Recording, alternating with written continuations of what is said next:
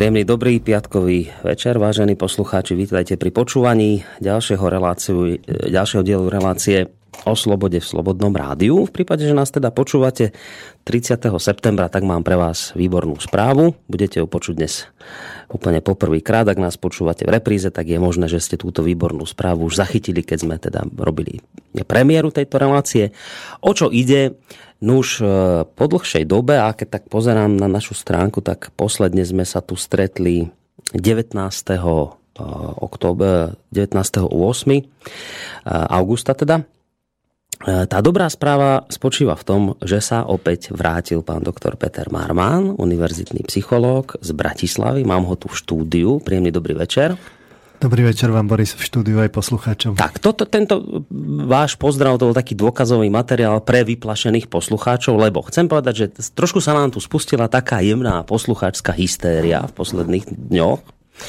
Ja som, ne, nechcem tvrdiť, že to bolo nejaká veľká vlna hysterická, to nie, ale e, sa mi to tak množili maily poslucháčov o tom, že či teda ste už skončili tu u nás vysielať a čo sa stalo, že vás dlho nepočuli. Ja som mal ale pocit, že my sme v tej poslednej relácii povedali, že si dáte teraz trošku pauzu lebo aj ste mali... Povedali. Tvrdili sme to však. Ja som si to potom neprepočúval, ale bol som v tom, že sme to hovorili poslucháčom, tak asi nezachytili mnohí a nastala taká obava, taká jemne až, až taká trošku paranoja, že, asi ste skončili tu a že už nebudete chodiť, takže môžeme hneď poslucháčov na úvod ukludniť. Poďme mi k téme. No, môžeme poslucháčov ukludniť, že ste živí, zdraví, pokračujeme. A dnes sa teda počujeme opäť. Príjemný dobrý večer jednak vám, jednak samozrejme poslucháčom, ktorí nám môžu tak ako vždy nejakým spôsobom sa ozvať, či už teda so svojou otázkou alebo so svojím názorom technické záležitosti tohto druhu ešte musím oznámiť hneď v úvode. Ak budete mať nejakú otázku, možno aj telefonicky, ale tak skôr v tej povedzme, že druhej časti tejto relácie. Číslo si potom povieme, ale v podstate maily tie už môžete písať na studiozavinačslobodnyvysielac.sk a takisto sa môžete pýtať potom na to, o čom bude reč, aj cez našu internetovú stránku. Tam máte také zelené tlačítko, že otázka do štúdia, tak na to, keď kliknete, tak vaša otázka príde sem ku nám. Alebo teda názor, ktorý chcete, ktorý chcete vyjadriť. No dnes ste sem po dlhšej dobe zavítali s ošemetnou témou, v zmysle, že teda neviem celkom presne, čo si pod ňou predstaviť. Znie takto, že úloha Európy, pomočka súvis s vývinom človeka. Niekto by vám povedal, že s touto témou prichádzate vo veľmi vypetých časoch. Uvedomujete si to? No, veď už bolo na čase, nie? Taká vypetá doba tu teraz je. A, no, dnes je práve tá uh, úloha Európy nesmierne aktuálna. Mali sme tu um, Bratislavský summit sa zišli lídry, teraz už ja neviem, či 28 alebo koľko ich vlastne je. Človek nikdy nevie, či sa tam tí Briti počítajú alebo nepočítajú. A raz je to tak, raz inak, že tie čísla nám lietajú, no. Naštartoval sa bratislavský proces. Náš premiér teda tvrdil, že, že treba urobiť revíziu toho smerovania tej Európy dôkladnú a teda naplánovať to akoby od znovu keď to tak sparafrázujem voľne.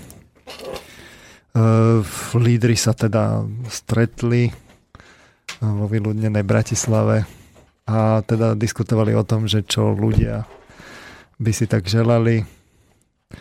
Uh, popre vážili sa po Dunaji aj na tej lodi. To bolo také pamätné. To bol prekrásny obrázok, no, tá loď a ozbrojenci no, a okolo teraz dôležité je, že čo naplánovali teda ako výsledkom boli tie, tie odpovede, že čo oni teda sa tam ako dohodli, tak e, teda ten ekonomický rozvoj, to už je taká štandardka. Bezpečnosť je teraz nesmierne dôležitá, zamestnanosť mladých ľudí.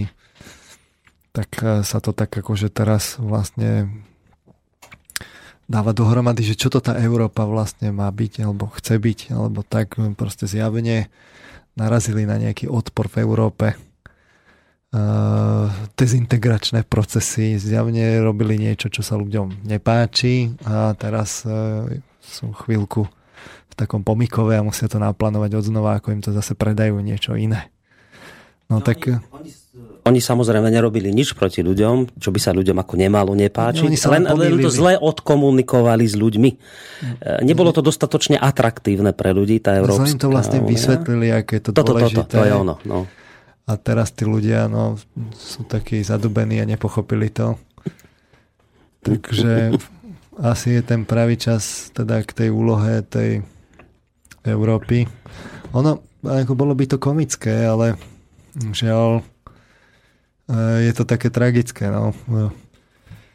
Lebo teraz vlastne, že čo, čo, čo vlastne tí, tí politici riešia? Čo, čo, čo tam majú v hlavách? Že, že čo je ten recept na realitu, čo treba robiť? A problém je, že oni teda riešia tie zúfale následky. Celý ekonomický rozvoj, keby sme si ho len rozobrali zo všetkých tých, akože to, čo oni vždy povedia, to sú len akože tie okamžité už dôsledky, ktoré je cítiť a v skutočnosti, keď sa s tým má niečo robiť, tak to už zúfalo niečo predtým zlyhalo.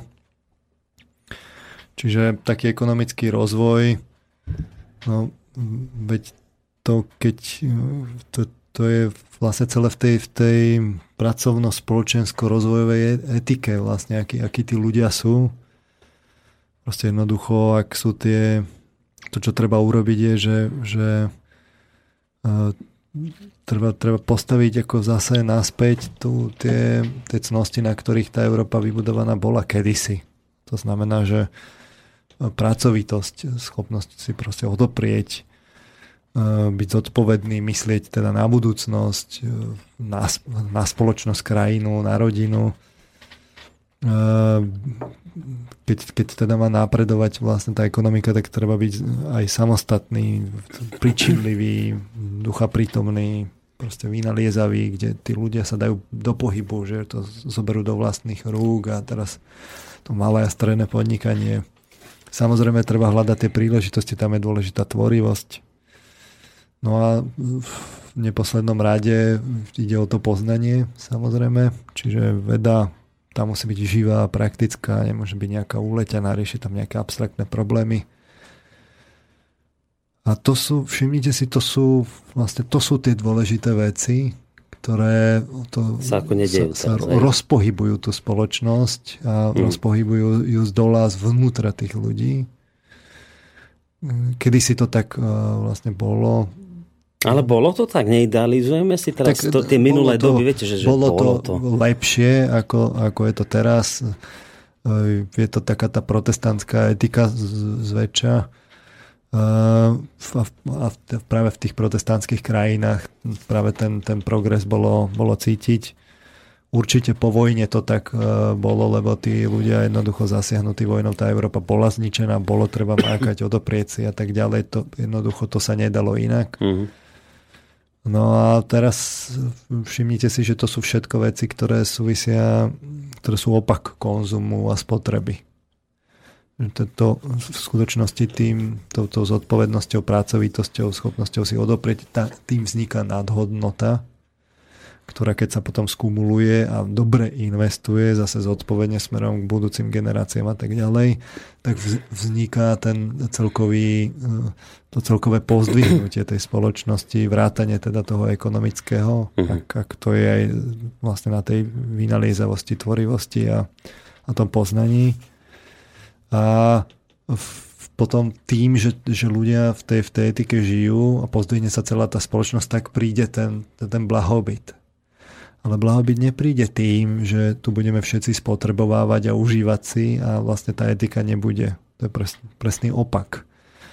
A teraz tí politici Uh, oni to berú tak o tie okamžité riešenia, ktoré už riešia tie zúfalé následky. To znamená, že ja neviem, keď treba vytvoriť pracovné miesta, lebo je s tým problém, no tak nebudú riešiť tam tú etiku a rozpohybovať tú spoločnosť. Proste oni to berú Eh, berú de facto tak obchodne, že, že prídu investičné stimuly na tvorbu pracovných miest, de facto si ich kúpia, ako keby to bolo všetko otázkou proste kúpenia. Ja vám len trošku do toho skočím, že nestratíte myšlienku, ale viete si predstaviť politikov, ktorí rozhodujú a rozmýšľajú hlavne v štvorročných intervaloch, že by dávali teraz do pohybu etiku, však to je, to je vec, ktorá by priniesla efekt, pre nich politický efekt do koľko rokov. O 4, o 4 roky určite nie. Čiže čo tým chcem povedať, že aj keby si boli vedomí toho, čo teraz rozprávate, akože podľa všetkého ani nie sú, tak keby aj boli si vedomí, tak toto robiť nebudú, lebo oni musia robiť kroky politické, ktoré prinášajú okamžitý efekt pre ich voličov a rozpohybovanie nejakej etickej základne a niečo podobného určite nie je otázka dvoch, troch rokov. No však to samozrejme vieme a to je tá príčina tej, tej, toho marazmu. De facto sa potom stráca to povedomie o tom, že čo tie pracovné miesta vytvára. E, kúpenie toho pracovného miesta samozrejme v, môže mať istý efekt, ale je to už vlastne ten zber toho, mhm. čo, čo už sa vlastne urodilo. E, nie je to tá príprava, vytváranie, to už je, že niekto vlastne v tej, v tej, v tej etike tie pracovné miesta vytvoril a vy tomu správnemu dáte tie peniaze, ale čoraz viac je to o tom, že tie peniaze a to nie je len u nás, to je práve, že aj v Únii, však tam sa to tak byrokratizuje, že tie, tie, tie ich programy vlastne ako, to, to je na tom vidno, že, že, že tam to tiež ide dole vodou. Čoraz viacej je to o tom, že, že sa to ako keby len tak akože tak cyklicky proste je, tie peniaze preinvestujú a de facto neefektívne. Hmm. Víte eurofondy. No a potom vo výsledku sa to premrhá a, a je to už len také, také, také prázdne gesto, kde z časti trochu tie peniaze ešte prinesú nejaký efekt v krátkodobom horizonte, ale vlastne to vytváranie tých pracovných miest, to čo, to, čo vlastne tú spoločnosť naozaj znútra rozpohybuje, to sa tam nedieje.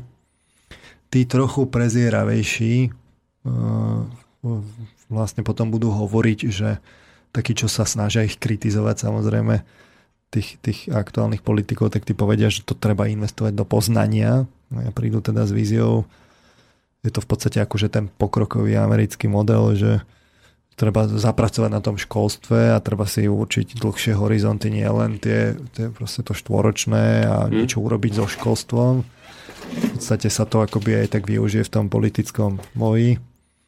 No ale keď sa tak ako bližšie aj na toto pozriete, tak je to tiež také, že vy vlastne tak najradšej akoby tak výkonovo natlačili do hlav detí čo najviac poznatkov, aby, aby z toho bola čo, aby z toho bola veda, lebo veda rovná sa technológie a technológie rovná sa ekonomika a ekonomika rovná sa blahobyt. No a to je taká, taká studená kalkulácia, to, to, to vedecké poznanie je potom také studené, ale to je akože ten pokrokovejší model. No.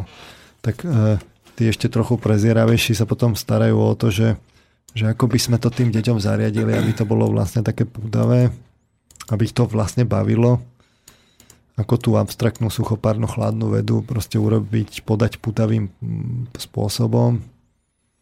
Už, no, ale aj tam je to také už také trochu uh, je to o tom, že, že teda ne, ne, nejde o tú radosť uh, spoznávania, že poznanie pre radosť poznávania, ale vlastne pretože to, to poznanie sú tie technológie, je to tá ekonomika, je to ten blahobyt, že mm.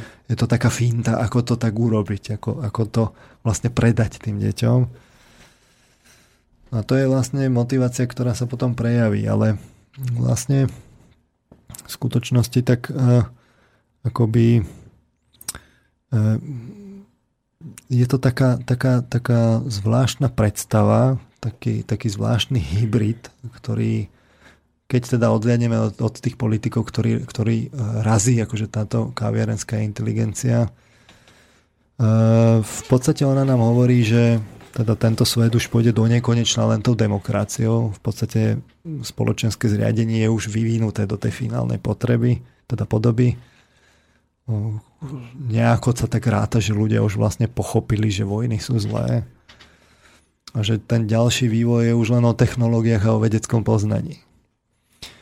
A v podstate je to o tom, ten vývoj je v tom, že budeme mať teda zázračnejšiu medicínu, ktorá spolu s biológiou tak nejako vylepší toho človeka a bude taká účinnejšia, že proste také väčšie, mm-hmm.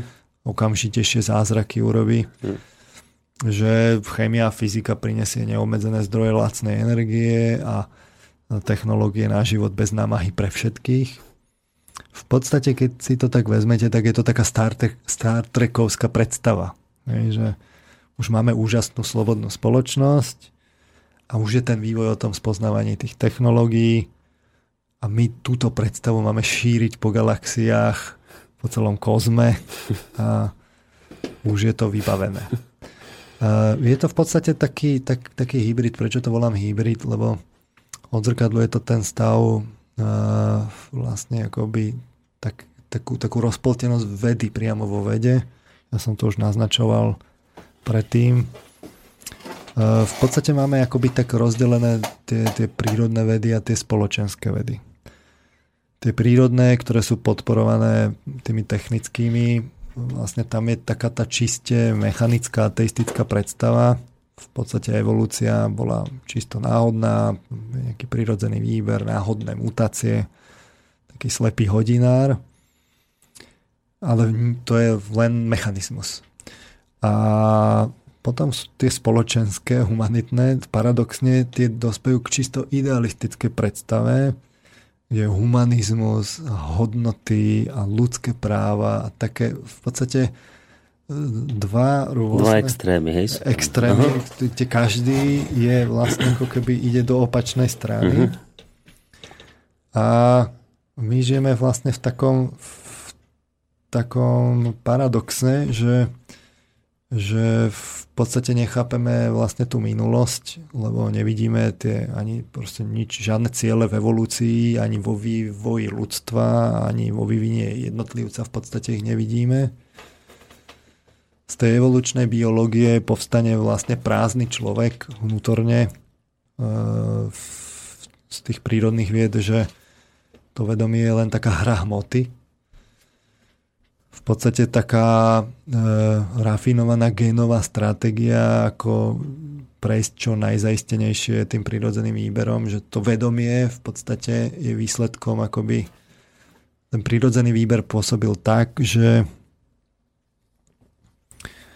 že vlastne to ten organizmus vyvinul vedomie a e, v podstate to vedomie je len taká rafinovaná, taký pláštik, taká stratégia, aby, aby ste prešiel a posunul svoje gény ďalej.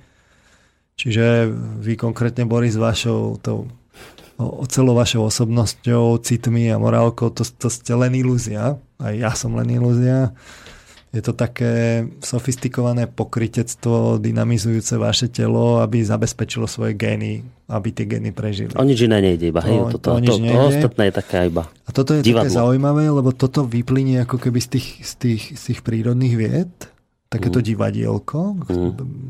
bez zmyslu, bez cieľov, mechanik, mechanické.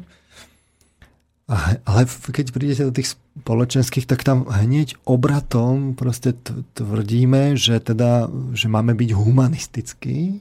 Ako keby to vedomie nebola ilúzia. Proste to, to je nesmierne dôležité, aby sme boli humanistickí.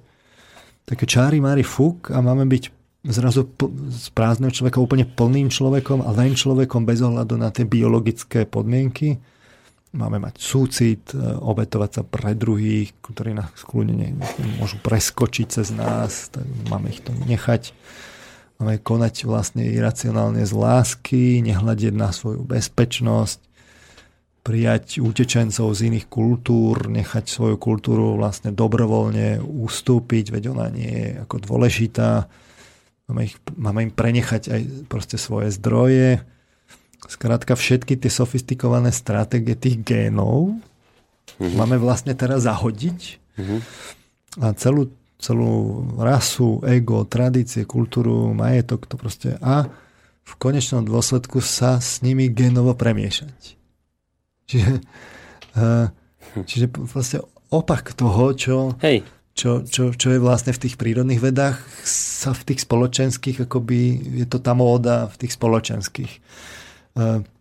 Čiže prírodné vedy tvrdia, že ide o gény, no sú čiste vlastne ateistické, teraz to nás chval extrémizujem, ale v podstate Hej. vo všetkých tých metódach, postupoch, poznatkoch a tak ďalej, to proste je takto. A tie spoločenské vám vlastne tvrdia, že o gény vôbec nejde a sú vlastne uletené idealistické. Nemajú teda akože toho bohatá, ale, ale ten idealizmus je v podobe tej ideológie humanistickej. Rozumiem. No a do toho teda tí politici zahlasia teda, že, že teda ide o tú ekonomiku. Hej. A teraz uh, vlastne vlastne uh, teraz čo s tým? Že, že, to je taký ty... zaujímavý myšunk toto, no? keď to, to takto popíšete. Že to... No lebo tí, tí, politik, tí politici, akože oni sa vás aj kľudne môžu spýtať, no to dobre, čo teda vy navrhujete a teraz ktoré si majú vybrať z tých dvoch extrémov?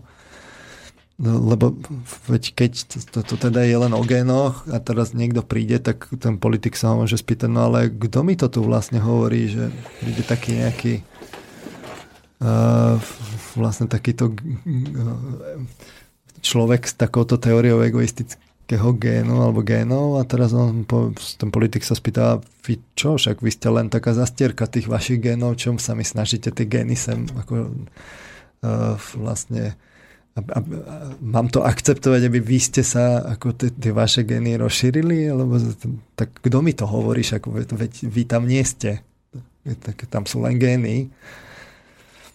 A, a na druhej strane ako sa spýta tam tých idealistov ideologických, že tak a čo teda nezáleží na tom, že my sme tu sa staročia vyvíjali a vlastne tie tá kultúra sa s tými genmi práve nejako dala dohromady, vysynchronizovala. Áno, není to proste ideálne, ale aspoň niečo. Ale teraz akože príde, je jedno, aké sem príde náboženstvo, alebo zrazu môžeme zmeniť ten model a vôbec to nehrá rolu. Nie, nie, nie sú s tom žiadne problémy a teraz a opäť vlastne bude s tým mať problém a ten, ten, ten politik čo má teda urobiť? No tak, tak bude hrať na tú ekonomiku, ale zúfalo rieši následky. A len sa vlastne stará o to, že nejaké PR pre tých ľudí a aby mu to teda oni zjedli. Hmm. Uh, no a o tom to je práve dnes, lebo potom sa bavíme o tej úlohe tej Európy a tá je vlastne aká. A hodnoty sú teda aké? A sú to teda tie genové hodnoty? Alebo sú to tie, tie ľudskoprávne a, a ktoré to sú? Čo, čo my v tej Európe tu dnes vlastne máme? O čo sa máme opreť pri úlohe Európy? No, niekto by vám mohol povedať, že, že inšpirovaný minulosťou je to takto, že keď teda hovoríme o vývine Európy, respektíve o úlohe Európy a že tam je rovná sa, že je to niečo podobné ako vývin človeka, tak by vám niekto povedal, že nech už sa budeme snažiť akokoľvek, a prirovnáva Európu k vývinu človeka. Tá Európa je v štádiu zomierania človeka. Keď sa pozrite na vonkajšie prejavy toho, tak starneme tu, nemáme deti, vymierame.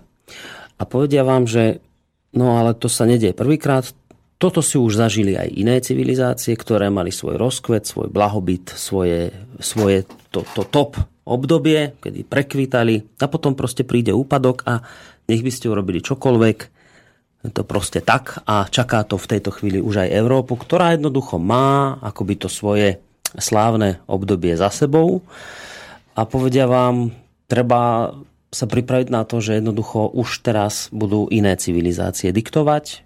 My už sme za horizontom. Hej. Čiže takýto človek, keď ku vám príde, tak vám hovorí, nerobte nič, už sa s tým nedá nič robiť, len sa vzdajte.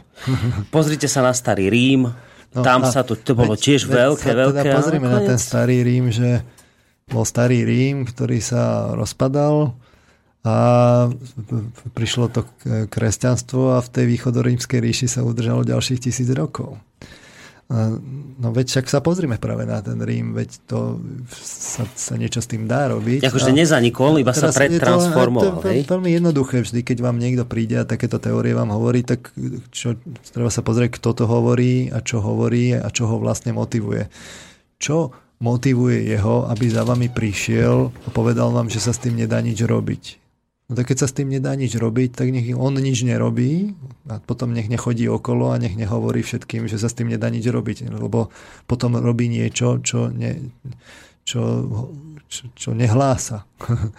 Takže ho môžete pekne poslať zase preč, že nech sa páči, dovidenia, tešilo nás, ale ten človek, keď niečo teda robí, tak by mal vysvetliť proste sám seba. Toto je problém tých práve tých kaviarenských intelektuálov, že oni čo, čo hovoria, že teda máme prijať tých utečencov, máme v podstate opustiť tú našu kultúru, náš národ. A tak, tak keď toto hovoria, tak však dobre, však majú na to nárok, ale tak potom sa nič nedá, tak sa máme len vzdať, tak nech sa oni vzdajú a nech láskavo nikomu nič nehovoria, lebo v podstate potom majú asi iné pohnutky, ale nie to, čo hovoria. No, vám povedia, sme v globalizovanom svete, to je proste trend, ktorý je už dnes nezadržateľný. Je to proste spoločnosť, ľudstvo prechádza obdobím veľkých zmien a toto je proste fakt, no, ktorý no, sa deje. otvorene, sme proti Slovensku, slovenskej kultúre, treba ju zrušiť, zrušiť našu proste štát, ktorý tu máme, zrušiť našu kultúru, ktorú tu máme, máme prijať nejakú inú, nech povedia akú, ktorú konkrétne, Hej. A nech to povedia rovno a nie takto akože poza bučky, že oni sú teda akože tí pokrokoví a tak ďalej, ale vlastne akože uh, ale nepovedia pravdu. Tak nech to povedia otvorene. Však dobre, nech to povedia otvorene. No. Uh, Takže nič, vravíte, nič nie je stratené, žiadne pohľadu, také... Z tohto pohľadu ja zastávam vlastne iný názor, na ktorý asi tiež mám proste právo, tak ako oni. A ja si osobne myslím, že tá spiritualita nám dáva možnosť sledovať proste kľúče, že sú tu nejaké kľúče, ktoré sú tu pre človeka e, ponechané, tak aby sme pochopili tú minulosť. A že v podstate to poznanie nemusí byť také suchopárne, že môže byť veľmi praktické a môže nám dávať e, možnosti, ako, ako by tie jednotlivé vedné obory vlastne spájať a ukazovať prekvapivé, teda odpovede a súvislosti. E, ja si osobne myslím, že dobrá teória proste vývinu človeka, čiže tá psychologická, že ako sa proste ten človek vyvíja počas života, nás môže posunúť aj v chápaní vlastne histórie a naopak, že história nás zase môže posunúť e, vlastne v tej, v tej psychológii. A tá psychológia mm, je vlastne taká vedná disciplína, že ide cez ňu práve tá deliaca čiara medzi tými prírodnými a spoločenskými vedami. Mm-hmm. To je na tom také zaujímavé.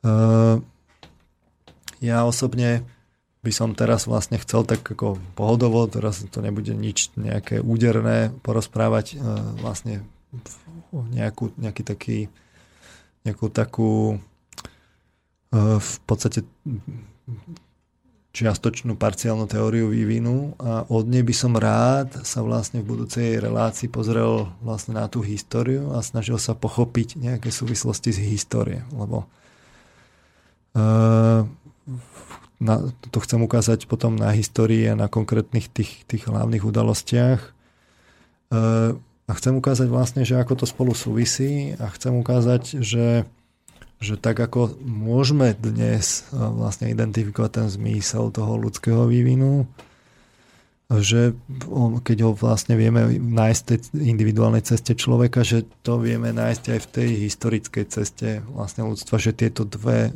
dve veci spolu sú. Že sú prepojené vzájomne. Sú prepojené. Uh-huh. A odtiaľ sa chcem odraziť potom práve k tej úlohe Európy, lebo ona mala veľmi dôležitú úlohu v tej histórii vlastne ľudstva. Ja... Že, či, ak to dobre rozumiem, vy vravíte, že, že život človeka ako jednotlivca je niečo akoby paralelné so životom spoločnosti? Ja tvrdím, že pochopenie vývinu v psychológii nám pomáha v histórii a naopak. Práve v psychológii človeka. V psychológii človeka, počas toho, že ako sa človek vyvíja počas života individuálne. Uh-huh. Že nám to pomáha v tej histórii a naopak. Konkrétne to je tá predstava, kde... V histórii spoločnosti? V histórii spoločnosti. Uh-huh. Kde práve my tak akoby v, v máme ten neduch, že nechápeme tú históriu, nechápeme vlastne tie ciele toho, toho individuálneho ľudského vývinu, nechápeme tie ciele toho historického vývoja a ani v podstate evolúcie. potom z toho samozrejme akože tápame vlastne v tom, že čo by sme tu mali robiť. Čiže vy vlastne tvrdíte, že história nie je nič náhodné? Ja tvrdím, že história práve, že nie je vlastne, je tam nejaký prvok samozrejme náhody, závisí to od ľudí, ale chcel by som práve ukázať, že, že tam sú línie, ktoré zodpovedajú líniám vo vývine človeka. A preto chcem dnes porozprávať e, o vývine človeka a urobiť si nejaký, nejaké predpolie na to, aby som to v budúcej relácii mohol pre zmenu ukázať v nejakých hlavných súvislostiach proste na histórii.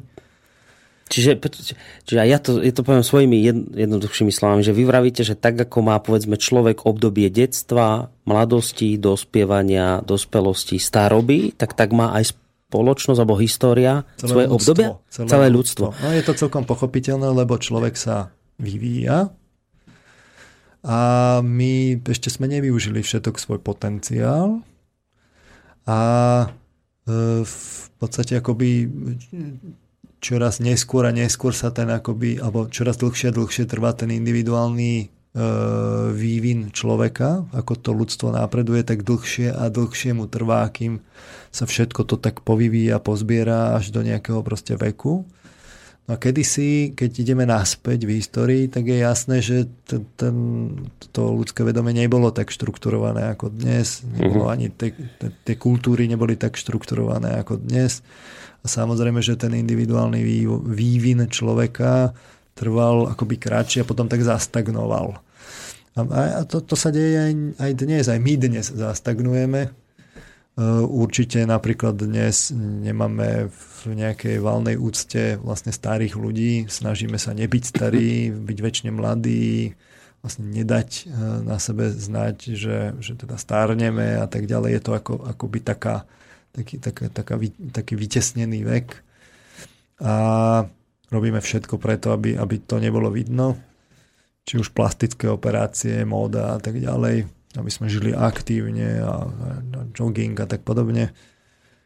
Skrátka v istom momente my tak akoby zastagnujeme a už to ďalej nejde takým v tej, v tej kultúre nejde to tak akoby ďalej, že by to bol nejaký všeobecný výdobe, výdobytok tej kultúry, ale potom sú to už len také individuálne e, vlastne e, prieniky jednotlivcov, ktorí mm-hmm. proste sa vyvíjajú ďalej v, dan, v danom veku neskoršom. A e, v podstate tá myšlienka není ako nejaká prekvapivá. E, proste tie staršie kultúry skôr akoby zastagnovali v tom individuálnom vývine tých ľudí, aj sa ľudia dožívali menšieho veku a tak podobne. Dnes to dotiahneme vlastne vekovo ďalej. Je to štrukturovanejšie, komplexnejšie, zlož, zložitejšie. No a niekde to musí byť aj vlastne vidno v tej histórii. Ale to by som chcel ukázať potom, ako uh-huh. už v tých konkrétnych súvislostiach nebudem to tak ako predigovať dopredu. A dnes by som chcel porozprávať tak uh, po, pohodičkovo vlastne o tom individuálnom ľudskom vývine. V podstate ukázať nejaké uh, tam psychologické poznatky a a, a od tejto relácie sa potom odrazím vlastne do tej ďalšej. Kde a dnes bude to len akože o človeku, dnes to alebo bude to bude človeku, aj na spoločnosť potom dnes to bude, Dnes to bude Iba o človeku. Aha. E, chcem to podať práve tak populárne a prakticky, aby si z toho ľudia práve mohli zobrať niečo pre seba, pre svoj život a uh-huh. pozrieť si, že, že či sa ich to nejako dotýka. Chcel by som to podať práve tak prakticky. Uh-huh. Skúsme si dať nejakú skladbu. Hej, práve keď už hovoríte o, tom, o tej pohodičke a pohodovom niečom, tak si dáme aj pohodové skladby, nech teda tú pohodu nenarúšame. Dáme si takú trojminútovú pesničku a po nej sa teda pustíme do tejto našej dnešnej témy. thank you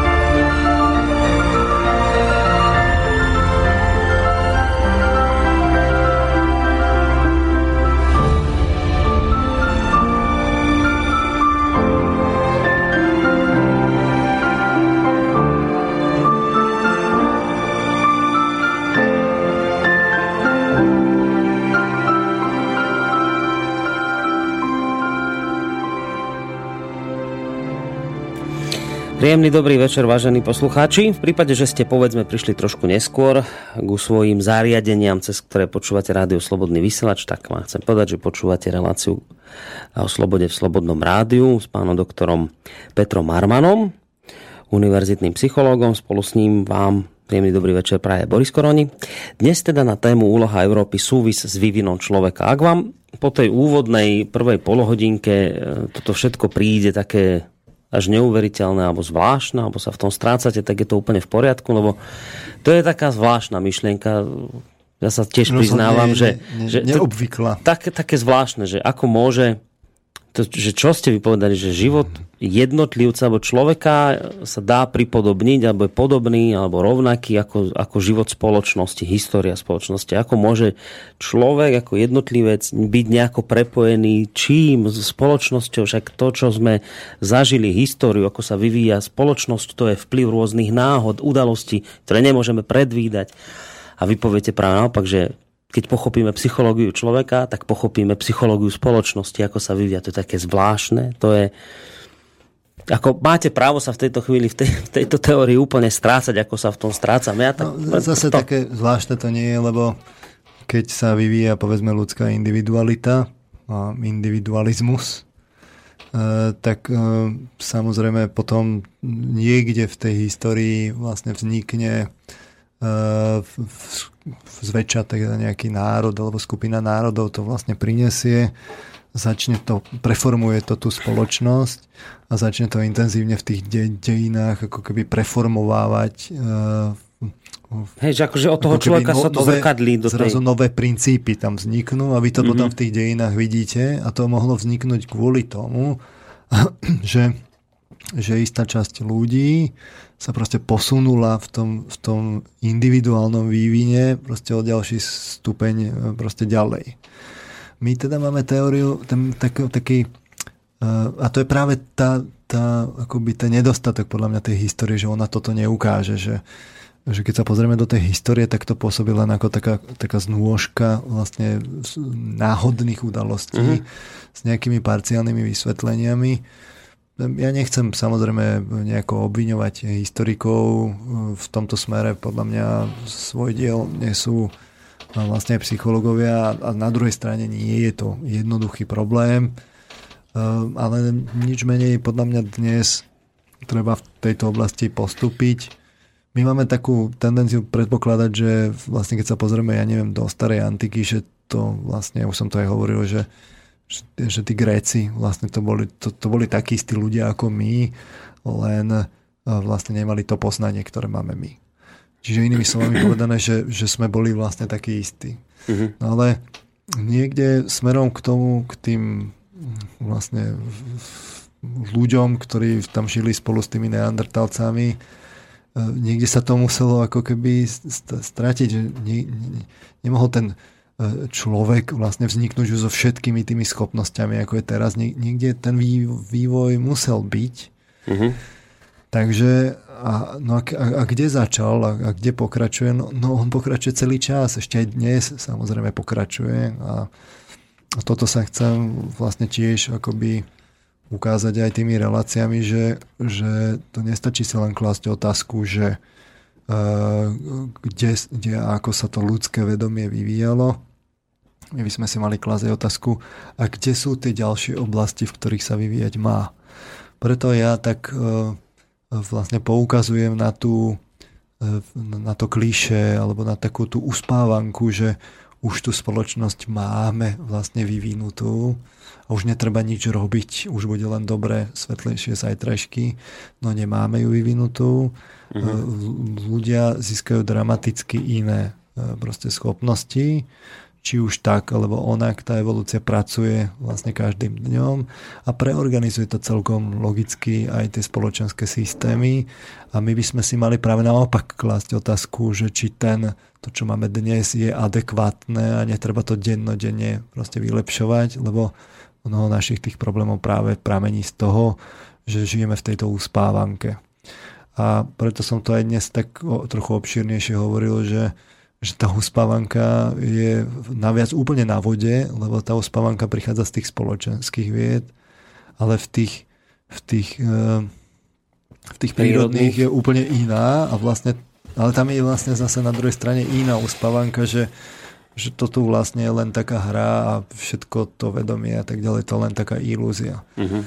No a ten súčasný človek, či sa mu to páči alebo nie, sa musí s týmito dvoma extrémami vlastne nejakým spôsobom vysporiadať. Uh, ja teda tvrdím, že to vysporiadanie je také, že tým spoločenským vedám treba neustále zdôrazňovať práve tie génové veci a biologické základy človeka. To sme si my napríklad hovorili práve pri tých témach ohľadom rodovej rovnosti, homosexuality a tak ďalej.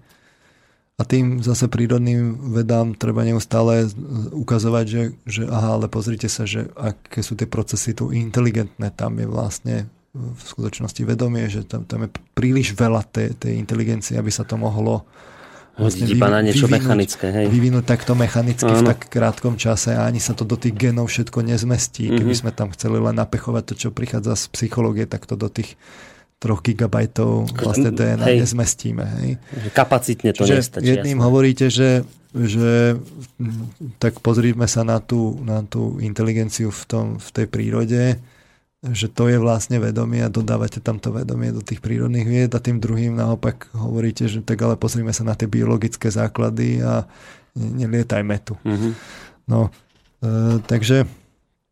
E, ja som sa takúto otázku, teraz neviem, či bude dobrá, ale skúsim, že či, či sa vôbec správne spýtam, ale vy vravíte, že teda žijeme tu v takej predstave, že my sme už ako ľudstvo, spoločnosť dospeli do bodu už takej dospelosti, že už toto je všetko fungujúce, my už sme dosiahli akoby vrchol toho nášho rozvoja, ale už vravíte, len o hej, ale vravíte, že nie, že, že toto nie je tak, že, že my máme práve ešte stále veľa rezerv, kam môžeme ako ľudstvo spieť. Toto vôbec nie je nejaký vrchol. Tak toto je moja otázka, že keby my sme, a keď, keď pre, prelínate spoločnosť s ľudským životom, my môžeme odhadnúť, v akej fáze sa dnes táto spoločnosť nachádza vo vzťahu k ľudskému životu? No, my sme v puberte, to, kde sme? To by, som rád, to by som rád práve urobil, ale v tej budúcej relácii. Je tak, takže toto ešte len predpríprava no, na to. Tak budeme marketingovo tak ako poslucháčom, hej, že ideme. Nech, ne, neodkryjeme hneď všetko. Dobre. Nech, nech prídu vypočuť si aj na budúce. Dúfam, že ich neodstrašíme dnes. A uh, veď to je práve o tom, že ako vy sa dobre viete pozrieť na, to, uh-huh. na toho človeka práve v tej psychológii. Že e, vieme povedať, že kam ten vývin individuálny že, že smeruje, že aké sú tie ciele toho vývinu. A tu, sú, tu, sú práve, tu je ten pes zakopaný, lebo tá psychológia vlastne ona, ona na toto trpí. Ona je na tej deliacej čiare. Nevie podľa mňa urobiť celkom dobre tú syntézu Uh-huh. Nie, že ja by som ju vedel urobiť dokonale, ale uh, tu musím upozorniť poslucháčov, že, že v súčasnosti práve nie je nejaká univerzálna psychologická teória osobnosti a vývinu človeka.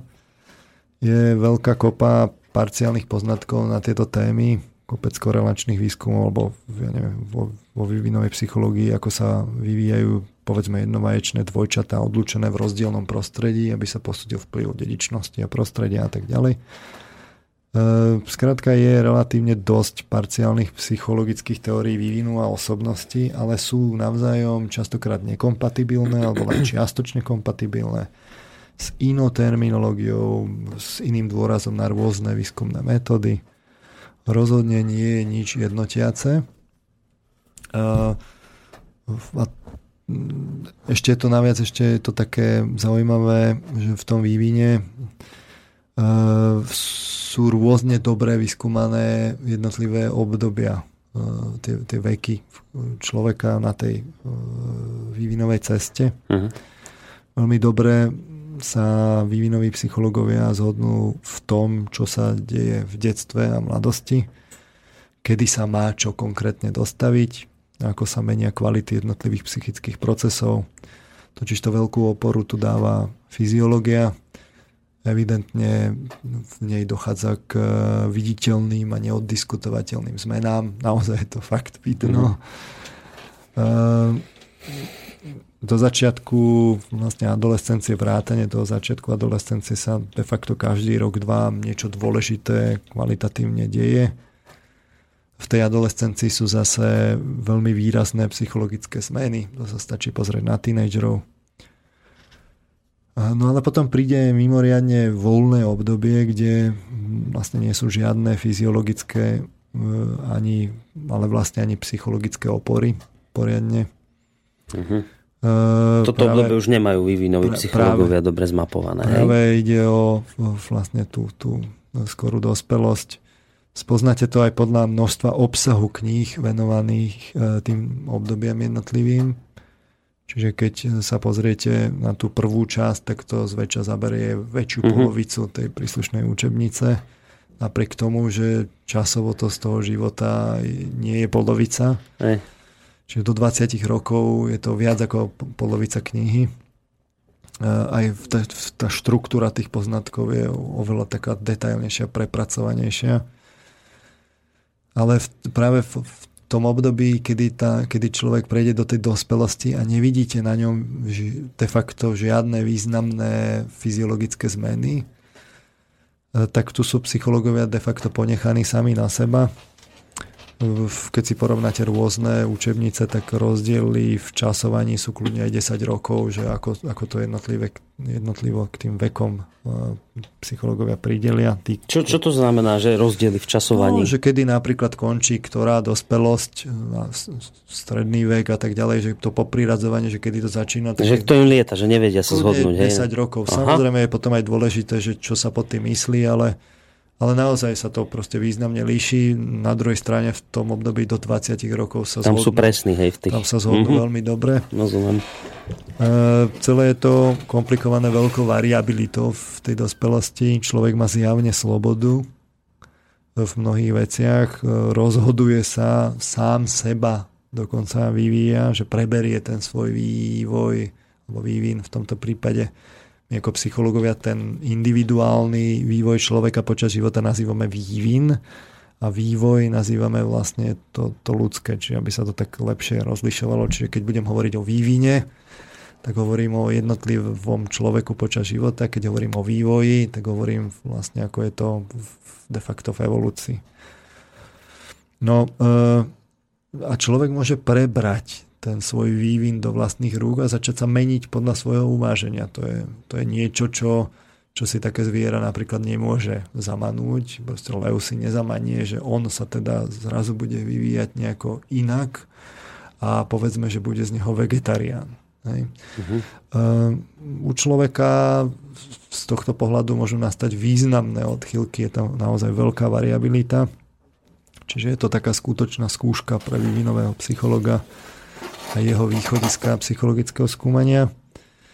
Potom príde koniec stredného veku a neskorá, respektíve staršia dospelosť. E, tu sa začnú prejavovať opäť e, proste fyziologické zmeny a začína ten regres tela to začne mať priemed do psychologických charakteristík, najskôr taký pozvolný a potom je to čoraz zrejmejšie. Mm-hmm. V starobe je to už úplne zrejme. Čiže zase už sa psychológovia lepšie vyznajú. A zrazu, zrazu to za, zase opäť akoby začne, začne prídu tie opory. Mm-hmm. Uh, ale Tentokrát už je to celé s, kom, s tou psychologickou komplikáciou, že ten predchádzajúci život má významný, iba rozhodujúci dopad na kvalitu prežívania teda toho konca života. My sa významne môžeme líšiť v tom, ako prežívame koniec života. Závisí to od toho, ako sme žili. E, samozrejme, ten regres tela nastáva, je to proste vidno ale spôsob, ako to my subjektívne prežívame a aké schopnosti máme a v tom sa významne líšime. Niekto je taký e, vlastne nešťastný a veľmi rýchle tá, tá psychika ide do regresu, nastane povedzme vyhranená osobnosť a veľký úbytok e, tých schopností. E, a niekto je veľmi aktívny do veľmi neskorého veku že mm-hmm. máte podnikateľa, ktorý ešte v 80 je plne aktívny a ešte vo veľkom e, e, vlastne je význam ako e, aktívny v spoločenskom živote. My sme tu spomínali napríklad toho Georgia Soreša. Čiže z tohto pohľadu je to u neho práve obdivuhodné. A to sú významné zmeny. Keď by ste porovnali iného 80 tak proste uvidíte, že to je, to, tam sú zásadné rozdiely.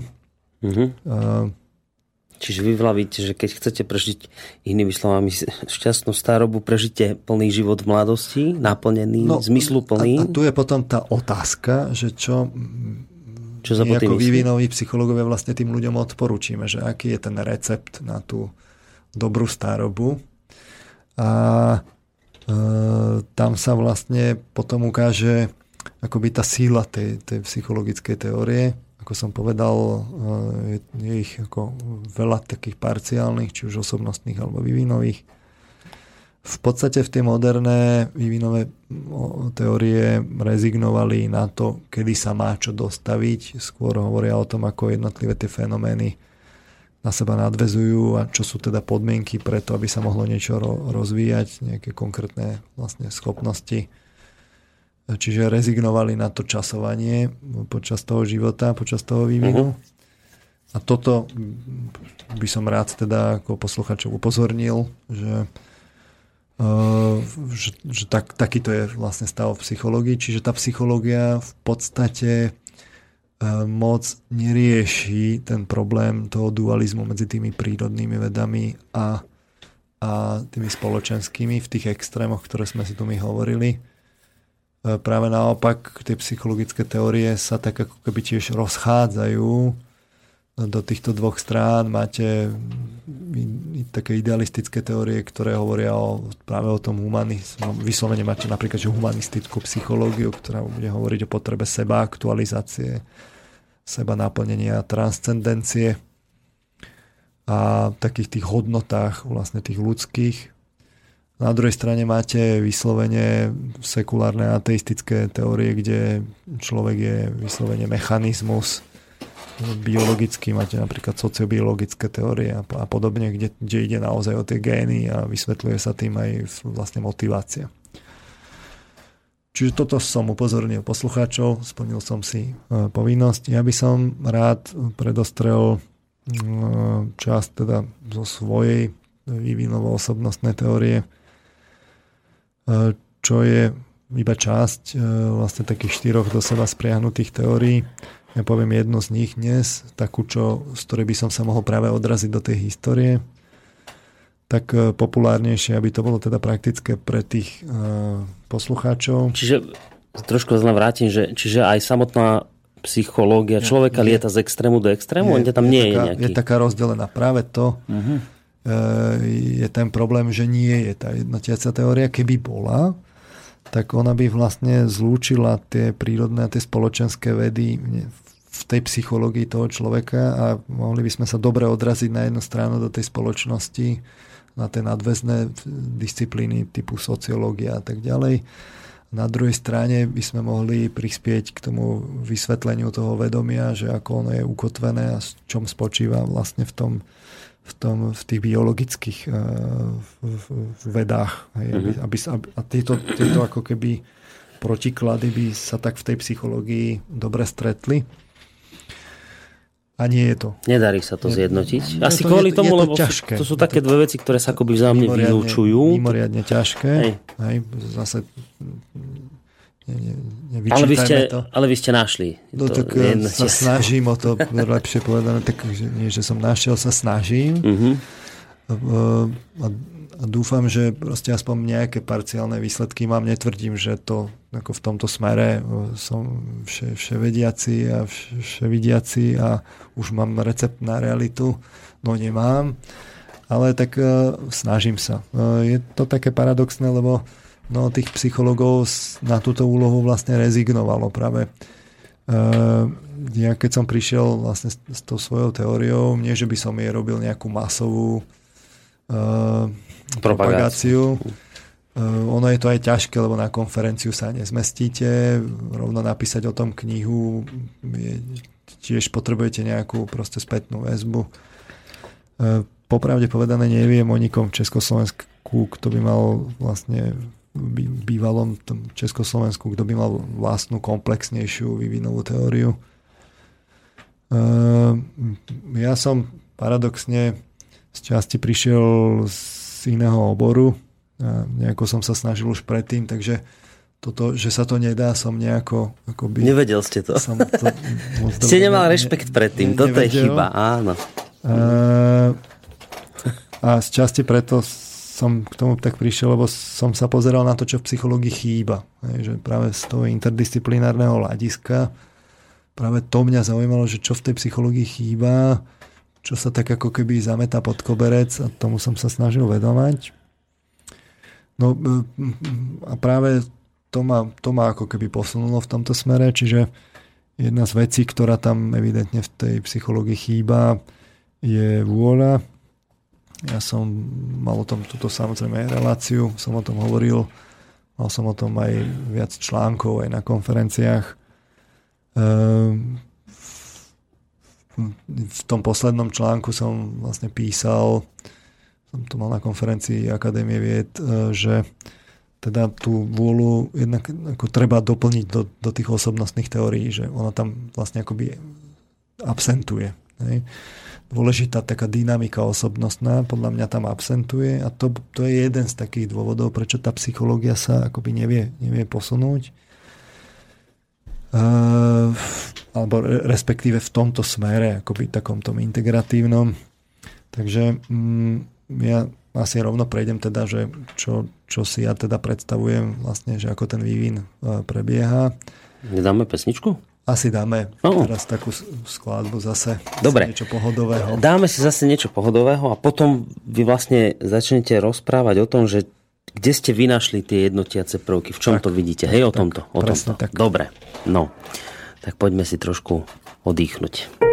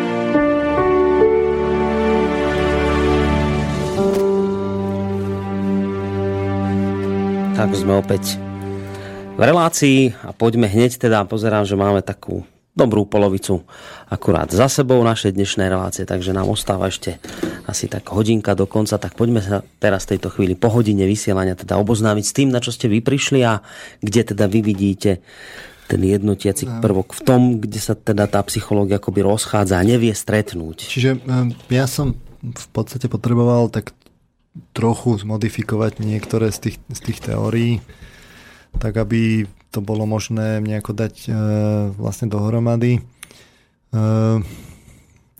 um, čiže niekoľko takých tých základných e, pilierov v tej svojej teórii mám. Jednak teda tvrdím, že osobnosť má teda tri dynamiky, také tie osobnostné, e, kognitívnu, emocionálnu a vôľovú. Čiže taká tá klasická trojnosť, ktorá bola už pred formovaním psychológie ako vedy, že cítenie, myslenie, vôľa, v podstate vôľa zo psychológie vypadla, ako som už hovoril, lebo na jednej strane mm, mm, Sigmund Freud predstavil takú mechanickú predstavu človeka, kde je teda to myslenie v, v, v jeho koncepte ega, racionálneho ega. To cítenie je v takom iracionálnej zložke osobnosti, čo, čo nazýval, že it, vlastne tá, tá, tá nevedomá časť podvedomá. A tretia zložka bola telo s inštinktami. On tam ešte dal ako aj nejaké také superego, ktoré je ale vlastne časťou aj toho it, aj toho ega. Je to tak ako keby podčasť ich. Ale v podstate tá jeho mechanická predstava je o tom, že že z toho tela prichádzajú nejaké inštinkty, ktoré nás e, emočne dynamizujú, mm-hmm. vzniká nejaký, nejaký, nejaký, nejaká potreba, nejaký tlak na dosiahnutie nejakého cieľa. E, tá racionalita potom hľadá spôsob, ako sa to dá naplniť, tak aby ten, ten cieľ bol dosiahnutý, redukuje sa tlak a vlastne toto je taká Freudová mechanická predstava, mm-hmm. že ako, ako my vlastne fungujeme. Ona je dosť použiteľná, lebo my mm, dosť často takto fungujeme, že z toho telesného vlastne práve tie, tie inštinkty a tie púdy vlastne vychádzajú.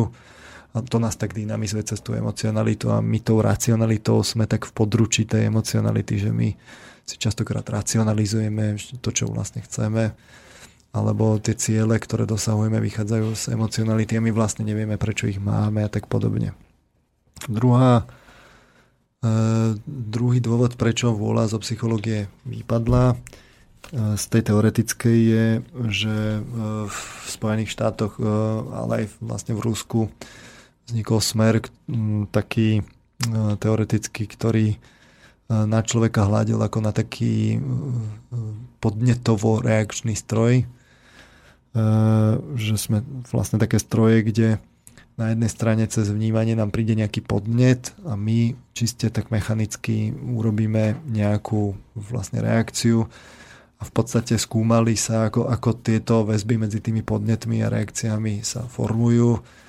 Nazvali to, že behaviorizmus od, od, od správania po anglicky a de facto skúmali podmienovanie, že ako vytvoriť rôzne väzby medzi podnetmi a správaním. Že medzi napríklad tým, že psovi zaznie bzučiak Hej. a on začne slíntať. Hej. Je to väzba medzi tým podnetom, bzučiakom a týmto fyziologickou reakciou, tým správaním, že on začne slíntať, vlastne je pripravený na jedenie. No a do konceptu sa to nehodilo ani jednej z týchto strán.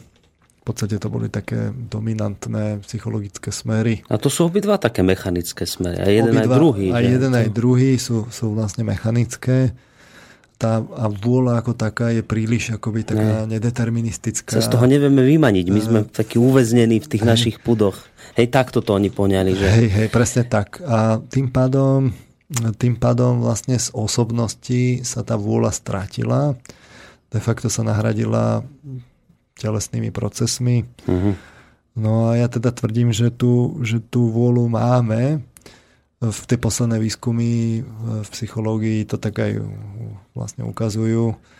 Povedzme, že to nie je nejako teraz, že uzavretá vec, už vybavené a už s tým všetci rátajú a už je to v učebniciach. Práve naopak v tých západných učebniciach to vlastne stále nenájdete. Ale, ale sú, akoby sa to znovu tak objavilo na scéne. No a ja teda tvrdím, že tá vôľa, že my ju máme zo začiatku viazanú na telo. Hej. a v podstate hlavne teda u dieťaťa, keď, keď, keď sa akoby tak e, na, na ňo pozriete, ako ono funguje, ono funguje naozaj dosť tak mechanicky, že na základe tých, tých podnetov zvonku príde nejaká emočná odozva a začne sa nejako správať. Uh-huh. Ale teda tvrdím, že postupne sa z toho telesného vlastne tá vôľa e, uvoľňuje, že to už není len telesná aktivita, telesný pohyb a nejaké telesné prejavy v správaní, ale že sa postupne stáva nezávislou, ako, ako nejakým naozaj nezávislým rezervoárom, ktorý vieme pohyb, akoby hýbať v tej psychike a alokovať na rôzne, na rôzne veci a ktorý má aj tendenciu nás práve dynamizovať. Čiže tvrdím, že máme teda tú myšlienkovo-kognitívnu dynamiku v osobnosti, emocionálnu, ale aj tú vôľovú. E, taký druhý ten pilier je, že tvrdím, že teda to, čo je dôležité na tom, je, že teda tieto tri dynamiky sa postupne si postupne osvojuje naše ja, to, to, to čo my máme ako, ako tú našu seba identitu, to, to, to, čo si povieme, že ja, čo pod tým myslíme, že to naše ja si to postupne akoby získava ako také nástroje a osvojuje si to. E, je to niečo podobné ako v telesných procesoch, kde máme na jednej strane senzorické orgány, tie zmyslové, ktorými vnímame niečo. Potom máme centrálnu nervovú sústavu, kde to spracovávame. A máme motorické orgány, kde prichádza tá reakcia. Čiže podnet, spracovanie, reakcia. Odbornejšie sa to volá, že afektory, tá centrálna nervová sústava a efektory. Afektory, ktoré vnímajú, efektory, ktoré konajú. Mm. No a e, tak má vlastne takéto časti má aj tá psychika, alebo duša, ak chcete. Má emocionalitu, kde my najskôr prežívame ten, ten zážitok. Vlastne v podstate emocionalita je e, tá, ktorá skôr má prístup vlastne k tomu, čo my vnímame je, tam užšia väzba na naše vnemy. Je to aj filogeneticky jednoducho vidno. Potom máme racionalitu, myslenie alebo kognitívne schopnosti, rôzne sa to môže nazývať, kde si tak uvedomujeme postupne a spracovávame tieto zážitky, spoznávame ich, spoznávame sa rozmýšľame, čo teda urobíme, čo je to tam ako keby ten, to, to, to vo vnútri, tá centrálna nervová sústava No a potom máme vôľu, tie konatívne schopnosti, kde sme aktívni, niečo konáme, už ide o toto urobiť, ale aj vydržať v tom a naozaj tie, tie, tú vôľu na to vyalokovať. Čiže inak povedané sa to v psychológii nazýva, že afektívne, kognitívne a konatívne procesy. Čiže e, tieto tri e, procesy si tak postupne vlastne to, to naše ja osvojuje a oni sa a osvojuje si ich tým spôsobom, že, že prichádzajú vlastne v tom vývine s fázovým posunom. Neprídu všetky naraz, to by bolo na veľa, mm. ale, ale vlastne prídu postupne práve v tom poradí emocionalita, myslenie a vôľa. E, čiže v tomto poradí si ich to naše to ja osvojuje a ono to vlastne nie je až také zložité vypozorovať a, na, a povedzme načasovať, uh, lebo keď si zoberiete vlastne tú faktografiu z detstva a mladosti, čo sa tam deje a potom si zoberiete tu práve z, tej, z toho neskoršieho veku, kde vám dáva oporu tá fyziológia, tak vlastne potom to nie je zase až taký problém vypozorovať a načasovať. Uh, takže vlastne tak aj zistíme, že ako sa to deje v podstate sú to také 7-ročné periódy, 7 plus minus 2 roky, ono sa to tak posúva, úlohu v tom hrá aj kultúra. Samozrejme, keď dojde k nejakým vývinovým poruchám, tak sa to môže významne ako zmeniť. Jasno. 7 plus minus 2 je v psychológii viackrát použitý údaj, napríklad magické Millerovo číslo, to hovorím pre takých tých psychologov zasvetených. Je to vlastne akoby nejaký prekvapivý údaj. No a v podstate v tých, existuje tým pádom akoby, čo som tak vypozoroval, 9 takých 7 ročníc, kedy ja prechádza postupne kvalitatívnou zmenou, kedy konkrétne ja vždy dominantne pracuje s jednou z tých dynamík a vždy sú to také tri trojice. Čiže tri trojice sedemročných periód. Uh, trojice sú to preto, lebo vždy za sebou ide cítenie, myslenie, vôľa, potom zase cítenie, myslenie, vôľa, uh-huh. ešte raz cítenie, myslenie, vôľa. My si to aj povieme tak uh, konkrétne. Čiže 7 rokov cítenie, 7 rokov myslenie, 7 rokov vôľa no, a, a zase, zase 7 rokov cítenie, 7, 7. myslenie, vôľa a zase 7 rokov cítenie. Takto sa to 9 krát ste vysledovali. Tak to, tak to je 3 trojice Obecne. sú 9, čiže dohromady je to 63 rokov, e, kde sa deje akoby ten, ten vývin toho individuálneho ja, nie že by to teda už končilo v 63 človek tam vlastne potom prechádza akoby do, do tej uh, takej nádosobnejšej roviny. Uh, niektoré fenomény sa tam akoby potom detailizujú, prípadne opakujú z nejakého takého nádosobnejšieho uhla pohľadu. V psychológii od tohto veku je nejaký taký prechod, sa tí psychológovia zhodnú, že niekde medzi 60 a 65 je prechod do staroby, akoby je tam nové to obdobie, že staroba.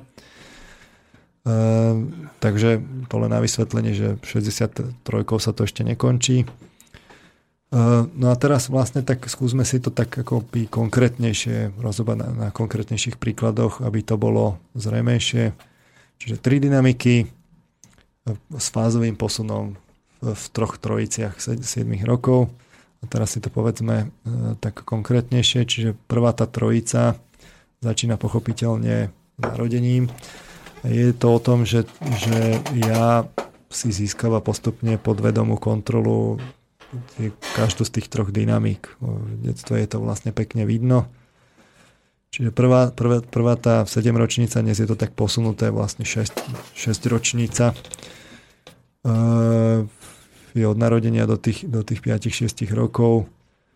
Uh, ono E, ešte som vlastne zabudol povedať, že uprostred tej 7 ročnice je vždy také v, v tretine toho 7 ročia je takéto také kritické obdobie, kedy je to tak zvlášť zrejme vidno. Ukážeme si to teraz na Ale to ste všetko toto, čo teraz hovoríte, vy vyskúmali, či toto je niečo ešte, čo sa psychológovia zhodujú na tomto e, celom? No, počas, práve akoby v tom detstve sa de facto na tom zhodnú, uh, poviem tú faktografiu. Hmm v, tom, v tej dospelosti už je to veľký problém a potom to tak akoby zase z tej faktografie začína zase. trochu mm-hmm. byť vidno. Hej.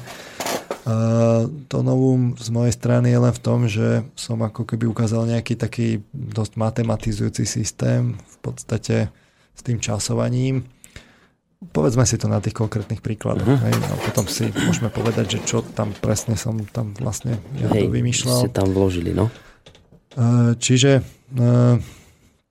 tá, tá, tá prvá sedemročnica, vlastne skrátenie 6 ročnica, to je vlastne až do predškolského veku, my tam máme, a to vidno, že, že tam je taký kvalitatívny zlom, lebo tamto dieťa vlastne ide do školy. Hej.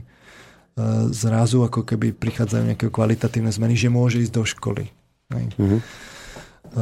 No ale v tom, v tom prvom v tom prvom období, takom dlhšom, on sú tam vlastne tri také, také menšie. Je to také zaujímavé, lebo prvé dva roky e, v skutočnosti sa ja ešte len formuje. Dieťa len postupne smeruje k seba uvedomeniu.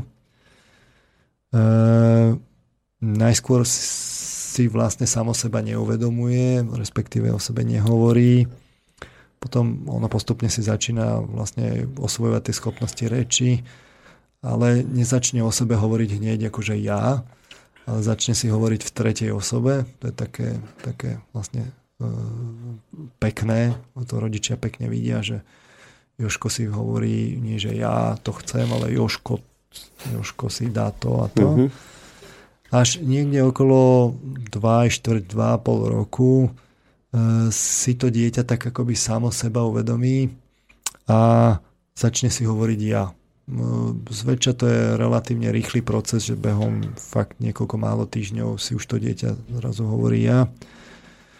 E, čo je zaujímavé na tom je, že e, všetky tie zážitky e, do tohto obdobia, v tých, do toho seba uvedomenia vlastne si neskôr prestaneme pamätať. Je to taký zaujímavý fenomén v psychológii, volá sa to, že detská amnézia jednoducho všetko do toho obdobia, kedy si tak uvedomíme sami seba, zabudneme.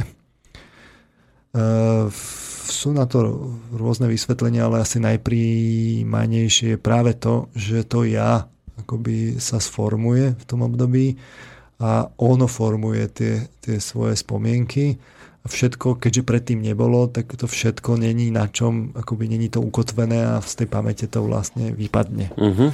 Najneskôr to zhruba tých 9 rokov si tie spomienky naozaj na to obdobie pred tým uvedomením vlastne strácame. No, ale treba hneď dodať, že to neznamená, že je jedno, čo s tým dieťaťom tie dva roky robíte. No. že ako teda, aby si niekto povedal, že a tak keď je to jedno, tak to... to je samozrejme, ne, že, že, že, že, je to mimoriadne dôležité. Teraz si niekto, viete, že spovie, bože, ja som to dieťa zobral na dovolenku, je to bolo zbytočné, on si to nebude pamätať pred dvoma rokmi, no, to som mal zobrať. to nebude, ale zbytočné to tiež nie je. Uh, to zaujímavejšie obdobie príde, no zaujímavejšie, ono všetky tie obdobia sú zaujímavé, akurát z, to, z tohto pohľadu toho ja je zaujímavé to obdobie práve keď si to dieťa seba uvedomí. Uh-huh. Uh, sú ľudia, ktorí si tú prvú spomienku toho seba uvedomenia pamätajú. Ja si ju napríklad tiež pamätám, pamätám si celú tú, tú scénku, no, keď som mal 2 až 4 roka, tak si pamätám, ako som si sám seba uvedomil. Uh, pamätám si to vlastne dodnes, je to také zaujímavé. Potom som si to aj overoval vlastne u, u rodičov a starých rodičov, lebo to, z, z toho kontextu sa dalo vlastne povedať, že kedy to bolo. Uh, a No ale to, to, čo je zaujímavé, je, že vlastne potom veľmi rýchle prichádza akoby taká zmena u toho dieťaťa. A tá zmena súvisí s tým, že to dieťa práve akoby to, to, to, to dieťa s tým, s tým ja si zoberie prvú tú uh, vlastne dynamiku, ktorú, ma, ktorú začne ako keby naozaj používať tak už samo. To vidno práve na tých spomienkach, že vy sa tak ako keby uvedomíte a zväčša tie spomienky vo veľkej väčšine prípadov súvisia s našim prežívaním, že nemáte tam nejaké sofistikované úvahy, úvahy a myšlienky z predškolského veku, práve len niečo cítite a uh-huh. vnímate a cítite k tomu nejaké emócie. Uh-huh. To je, mhm. zväčša sú to takéto akoby spomienky. No a teraz to, to ja toho dieťaťa vlastne uchopí akoby tú, tú, práve tú emocionálnu dynamiku, to sa vlastne začína a prichádza také, také pre rodičov ťažšie obdobie, obdobie vzdoru, kedy to dieťa začne e, vlastne vzdorovať. Že vy mu niečo poviete, aby urobilo, že sa má napríklad obliec, lebo sa ponáhľate a dieťa povie, že nie. A to povie to dosť akože natvrdo drsne a rozhodne to urobiť nemieni.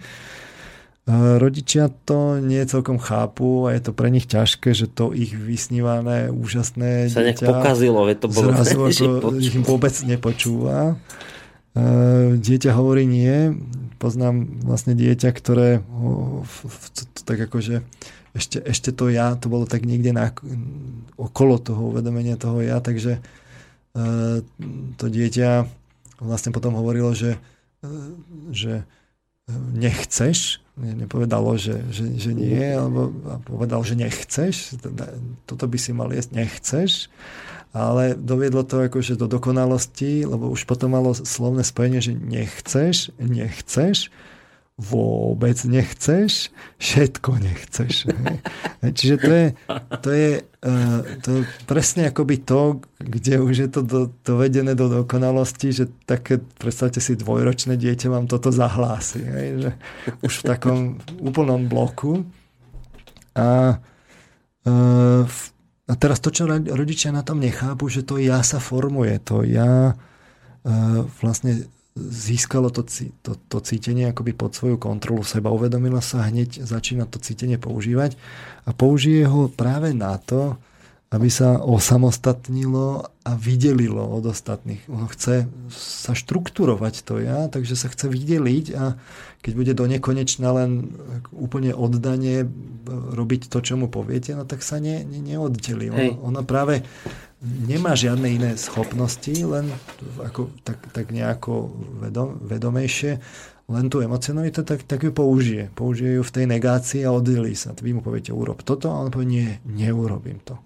nechcem to urobiť. Čiže hovoríte, že to, že to vlastne musí byť takto, no, lebo keby aj, to nebolo takto, tak sa nikdy tá toto, individualita hej, nevytvorí. Toto sú vlastne e, práve akoby s týmto majú skúsenosti všetci rodičia, e, viac menej, pokiaľ ten vývin ide tak, takouto obvyklou cestou. Ale a ja práve tvrdím tú interpretáciu, že, že, že to je dôležité pre to formovanie ja v tej prvej akoby, iterácii, v, tej, v tom prvom, prvom období v centre, v, v tom v strede toho, tej prvej sedemročnice a že to má vlastne dopad potom na to formovanie toho ja, lebo tam sa tvoria základy toho ja vo vnútri, práve tie cítové základy z ráneho detstva.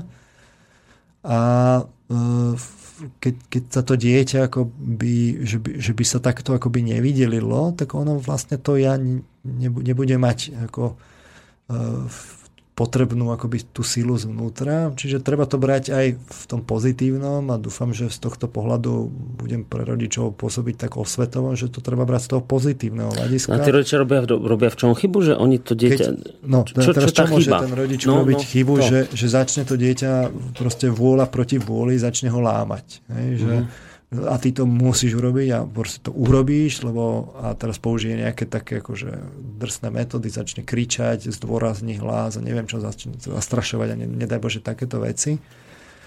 No tak to nie je dobrý scenár, lebo jednak to dieťa si formuje tú emocionalitu, sa mu to tam zapisuje, ale v podstate ono aj potrebuje sa, sa tak ako keby vydeliť. Lebo vy chcete, aby bolo ono samostatné. Je to také ran, taká, ran, taká ranná fáza, ale vy chcete, aby bolo vlastne samostatné a z tohto pohľadu to treba brať v tom pozitívnom, že čím viac sa bude vydelovať, tým vlastne to ja ako je potom neskôr akoby jednu z tých svojich zložiek má lepšie pripravenú. Uh, ja som mal na to taký recept, že, že som sa to snažil obrátiť aj na hru, že som, som tak ako uh, vlastne vypozoroval a teraz neviem, či sú na to nejaké výskumy, je to taká moja osobná skúsenosť, že sa hrať s tým dieťaťom, kde to dieťa si to potrebuje tak akoby vyskúšať a ono potom to nerobí tak potom príliš často. Čiže no, no, no, normálna taká hra, no. že, že sedíte s dieťaťom a teraz ona povie úplne pri hre, že aj ja to chcem. A teraz vy poviete, aj ja to nechcem. A teraz a teraz už len, je to len o tom áno alebo nie a to dieťa sa začne hrať a vy mu poviete a nie. A ono, a, a ono povie a áno. A vy mu poviete a vôbec nie. A teraz ona povie a úplne áno. Alebo takto sa to ako keby tak niekoľkokrát zaiteruje, to dieťa to obvykle baví. Je to, je to konec koncov taká zaujímavá hra. Ono si trénuje tú schopnosť. Keď si to natrenuje na tej hre, tak môj, teda moja skúsenosť bola, že potom to nerobí, nepotrebuje to robiť tak často vlastne v tej realite. Uh, Čiže to je len tak ako verbálna hra, iba, iba slovná. Hej? Je, že je to, to hra. Proste, no, dieťa sa častokrát proste hrá, je to prostriedok rozvoja. Na tomto si môže ako keby tak skúšať bezpečne, že, že s vami vlastne akoby tým tomu to nejako nepotláčate. Bojuje, ale, ale nie je to také, že vy ho teraz uh, lámete, je, to, je vidno, že je to hra a jeho to baví uh-huh. a, a vlastne týmto si to ako keby trénuje. Uh-huh.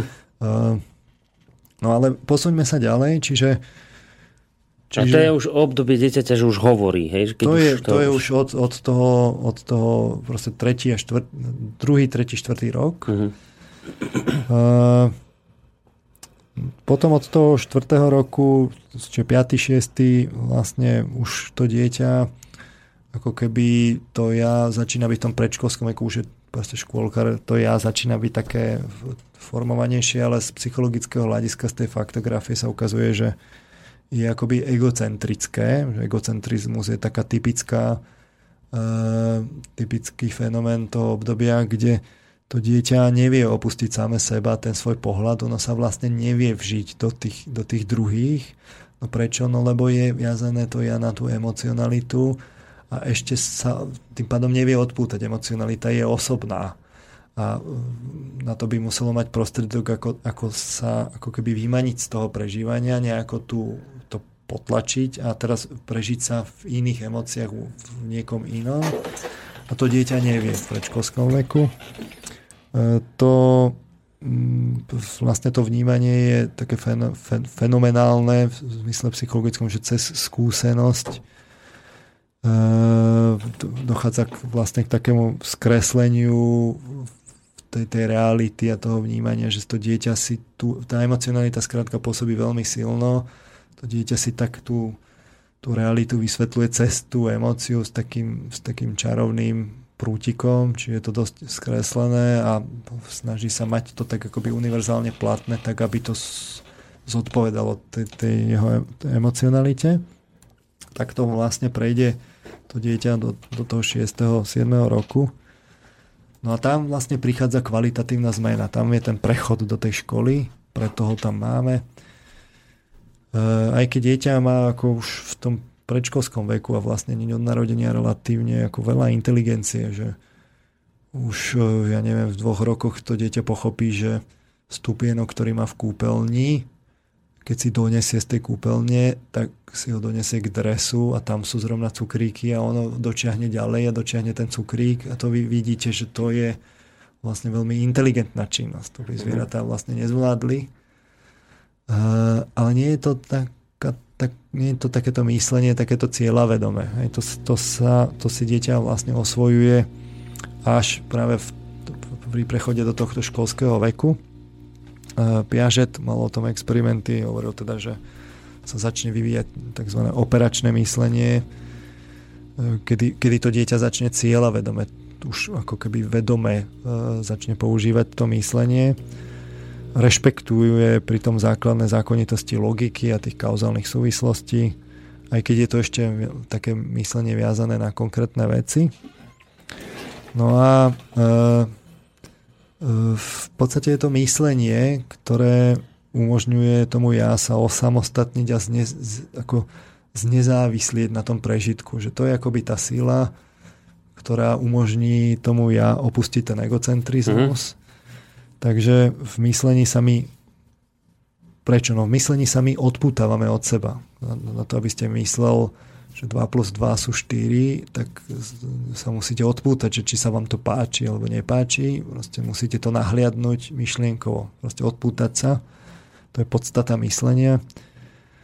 A v, v to, v, odvtedy vlastne my vidíme potom, to nazývame v psychológii, že to je decentrácia, alias odputávanie vlastne od toho egocentrizmu a zrazu ako je to dieťa začne, začne mať boom v socializácii. Už, uh, už to nie je len to dieťa, ktoré keď postavíte k nejakému inému dieťaťu, tak sa bude hrať. Začína sa aktívne snažiť vyberať si uh, v, v, tých priateľov, pracovať na sociálnych uh, roliach a s tým súvisí vlastne dôležitý, dôležitý vývin uh, v tomto období ak hovoríme o tejto socializácii, samozrejme ona prebieha aj akoby predtým, však to dieťa sa socializuje už keď sa narodí, ten vzťah s matkou, my sme si to tu popisovali a tak mhm. ďalej, ale nerobí to tak vedomé, proste deje sa to tak implicitne, práve tak ako tá inteligencia je taká implicitná dovtedy, ale v tom školskom veku začne v tom aktívne pôsobiť a uh-huh. začne na to používať práve to myslenie. Tá, to myslenie s tou socializáciou veľmi úzko súvisia. Eh, no a eh, s tým sa odohráva veľmi dôležitá zmena vlastne v tých sociálnych roliach, ktoré to dieťa má, lebo dovtedy má vlastne tie role také asymetrické. Eh, že sú tu rodičia, učiteľ, pani učiteľka a tak podobne, pán učiteľ kde to vie, kde to dieťa bezpodmienečne dôveruje vlastne tým, tým rodičom, aj tej, tej pani učiteľke, keď to proste povie, tak je to tak, o tom sa nediskutuje. Postupne samozrejme už aj v predškolskom veku prichádzajú tie, tie vzťahy aj s tými, s tými e, vrstovníkmi, ale mm, ako som povedal, ešte to nie je také, také, také aktívne pôsobenie v tom, je to len taká emocionálna preferencia, či sa mi páči alebo nie. E, no ale postupne akoby ten, e, ten vývin práve v tomto období toho školského veku e, prechádza vlastne k tomu kritickému obdobiu medzi 8 až 10 rokmi do toho stredu vlastne tej 7 ročnice. Ona je vlastne skrátená. My tlačíme kultúrne na deti, aby sa ten kognitívny vývoj urýchlil, preto to, tá prvá 7 ročnica je vlastne skrátená, je to 6 ročnica. A takisto tlačíme na individuáciu dieťaťa, čiže aj puberta vlastne nezačína adolescencia skôr je to spôsobené ale zjavne aj vlastne chemicky. Napríklad sú také výskumy ohľadom, ohľadom antikoncepcie. My ju nevieme dobre filtrovať v čističkách, tým pádom ona pôsobí uh-huh. hormonálne už vlastne na deti, to urychluje hormonálne zmeny, tým pádom sa urychluje, urychluje u dievčat vlastne ženský cyklus dnes, kedy si to tak nebolo, ale dnes už je relatívne nezriedkavé, že že e, dievča dostáva menzes v desiatich rokoch. Že to nie je dôsledok nejakej evolúcie niečoho, ale že to je čiste môžeme o tom, naša. Môžeme o tom vlastne bádať, že čím to, čím to je, ale určite sú tam aj tieto vplyvy. Uh-huh. Netvrdím, že len tie. No ale vráťme sa k tomu mysleniu. Čiže to prvé obdobie, to, tá prvá tretinka je o tom, že, to, že dostaví sa tá kvalitatívna zmena v tom myslení, e, v socializácii, e, to dieťa začína mysleť, postupne sa akoby udomacňuje, štruktúrujú sa tie sociálne role, postupne sa tak ako osamostatňuje. A e, takto prejdem vlastne do toho kritického obdobia, do tej, do tej tretinky, čiže hovoríme o nejakých 8 až 10 rokoch kedy príde to kritické obdobie a to myslenie dovtedy napreduje a prichádza ako keby to obdobie, kedy to ja si postupne túto novú dynamiku osvojuje a začínajú aktívne používať. Preto ten piažet vlastne že to je operačné myslenie, lebo, lebo, lebo to dieťa to začne samo používať to myslenie. Uh-huh. Hej. On to nazýva, že operačne. No a teraz ale začne to používať aj na to, na to svoje ako keby opäť vydelenie zo sveta a prejaví sa to v ďalšom takom období, že kríza autority, eh, kde vlastne nastávajú ako keby spory. Také, čím on, ono získava viacej toho poznania, tým je zrejmejšie, že tam vlastne môžu prísť protichodné informácie od pani učiteľky od rodiča, alebo ono príde na niečo, čo vlastne ten, ten rodič povie inak, alebo pani učiteľka povie inak. Skrátka, dobre, tá autori, tie autority sa postupne dostávajú... Vlastne, uh-huh. prichádza to spochybnenie. Kríza uh-huh. autority. To je ktorý, ktorý vek? 8? Od, od 8 až do, do 10 rokov plus minus. Zase, keď to ide takým tým obvyklým uh-huh. scenárom poznám vlastne taký dialog na túto tému, kde otec e, vlastne diskutoval s dcerou a teraz e, tá dcera mu niečo vysvetľovala, čo hovorila pani učiteľka v škole a teraz ten otec hovorí, že no ale, ale toto nehovorí pani učiteľka dobre. A tá, tá dcera hovorí, no ale tak ako pani učiteľka sa nemýli. Hmm. Teraz otec hovorí, no ale čo, keď sa tá pani učiteľka míli? A teraz e, to, to dieťa hovorí, no ale čo keď sa tá pani učiteľka míli? Teraz začalo na tom, na, na tom akože premýšľať. Cera a potom prišla tá, akože tá, tá, tá, tá idea, že a čo keď sa ty míliš? Oci. hej? A teraz vlastne zrazu je to dieťa, to tam, hej. zrazu je to dieťa v situácii, že, že niekto sa to míli. Hej? A teraz eh, otec... to som o tom neuvažoval. Otec, otec, otec je na to povedal, no, že, že ale kto to rozhodne, kto sa míli? Či pani učiteľka, alebo, alebo ja. A teraz ďalší, ako uh, rozmýšľanie a po chvíli, po chvíli tá dcera povie, no ja to rozhodnem. Hej? A bolo vybavené. Presne tak, ako, ako pri tom sebauvedomení toho, toho uh, človeka v tých, tých Pre, druhom, roku, treťom roku, áno. vlastne kde, kde si tak akože uvedomí, že je ja, tak si tu vlastne Opäť uvedomuje ja, ale dieťa, už kvalitatívne už, inde. Už si uvedomuje, uh-huh. že, to je, že to je na ňom, že musí používať to myslenie a že ono bude rozhodovať, čo je pravda a čo nie. Uh-huh. A v tom momente tie autority začnú prúdko padať, lebo už je to na, na, tom, na tom dieťati. A naopak e, tí uh, rovesníci začnú prúdko rásť. A de facto takto to ide uh, vlastne ďalej a to dieťa prechádza od tých asymetrických rolí, kde je autorita, je to, ne, je to vlastne nerovnocenné, k symetrickým roliam, kde v podstate príde na, na za, k začiatku tej adolescencie a e, v tom momente vlastne tie autority de facto sú detronizované a dôležité je to, čo povedia e, vrstovníci. Mm. Čiže to je akoby to, to, to, to, tá, tá druhá časť, kedy si to ja osvojilo tú, tú, tú myšlienkovú schopnosť. Čiže v tom kritickom období kríza autority. No a dostávame sa vlastne do adolescencie, veľmi zaujímavého e, vlastne pre rodičov ťažkého obdobia.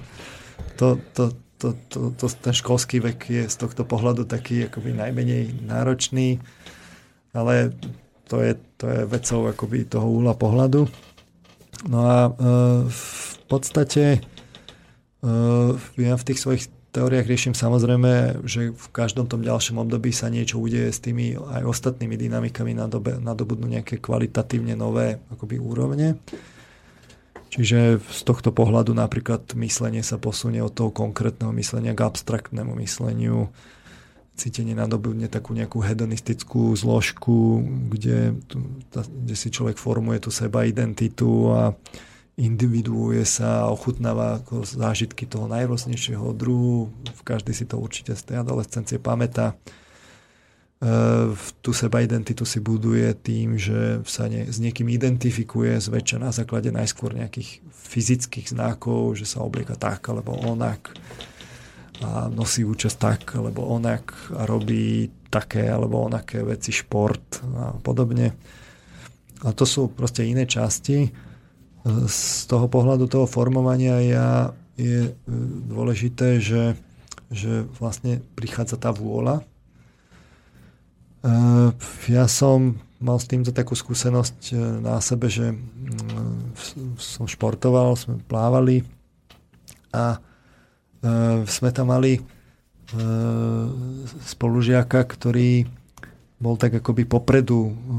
Prišla tá adolescencia trochu skôr oproti nám. Nie všetci to majú proste rovnako. Uh-huh. Niektorí sa tak oneskoria, sú tak neskôr, do neskôršieho času deti, niektorí sú zase tak skôr.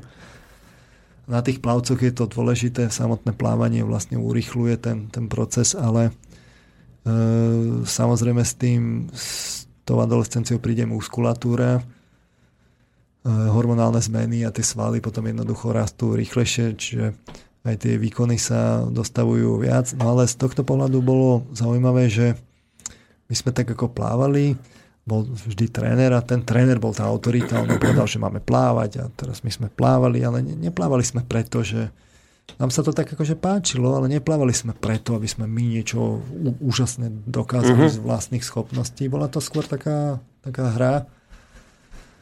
No ale e, práve tá adolescencia, keď príde, tak vlastne tak to začne byť o, o tom, sa čo urobíte. Uh-huh, uh-huh. A bolo vidno, že, že, že toto sa zmenilo. U toho, u toho spolužiaka sa volal Karol a e, sa, sa to zmenilo v tom zmysle, že my sme sa tak ako, keď tam nebol ten tréner, tak dostavuje sa taký efekt, že keď tá autorita nie je, tak sa chvíľku môže byť aj anarchia. Je to tak dobre popísané v psychológii. Takže my sme sa sem tam aj uliali, že bol tvrdý tréning, tak, tak čo by ste sa neuliali? Nie, však o nič nejde, je to hej, hra. Hej. No ale Karol, sa... ten už to videl inak ako Karol sa neulial. Teraz my, mm. ja si pamätám, ako sme sa ho pýtali, že že počúvaj, že, že prečo tak makáš, že však by si nemusel, však tréner sa teraz nepozerá. Hej. A teraz tá, tá zmena v, tom, v, tom, tom, v tej psychike, odpoveď bola, no lebo chcem. no som sa tak rozhodol, že prečo by som to inak robil. je, to, je to vlastne dialog toho staršieho obdobia s tým novším obdobím, mm-hmm. kedy, kedy človek chce sám zo seba. Už to není to, že tréner, rodičia a tak ďalej a on odkvecne, keď sa nepozerajú alebo netlačia a tak ďalej. Však vždy prídu v tom športe obdobie, kedy vás to nebaví a vtedy to buď zatiahnete vy, alebo tí rodičia, alebo ten tréner. V tom predškolskom veku sa nemôžete moc spoliehať, teda v školskom veku sa nemôžete moc spoliehať na to, že to porieši to dieťa samé mm-hmm. od seba.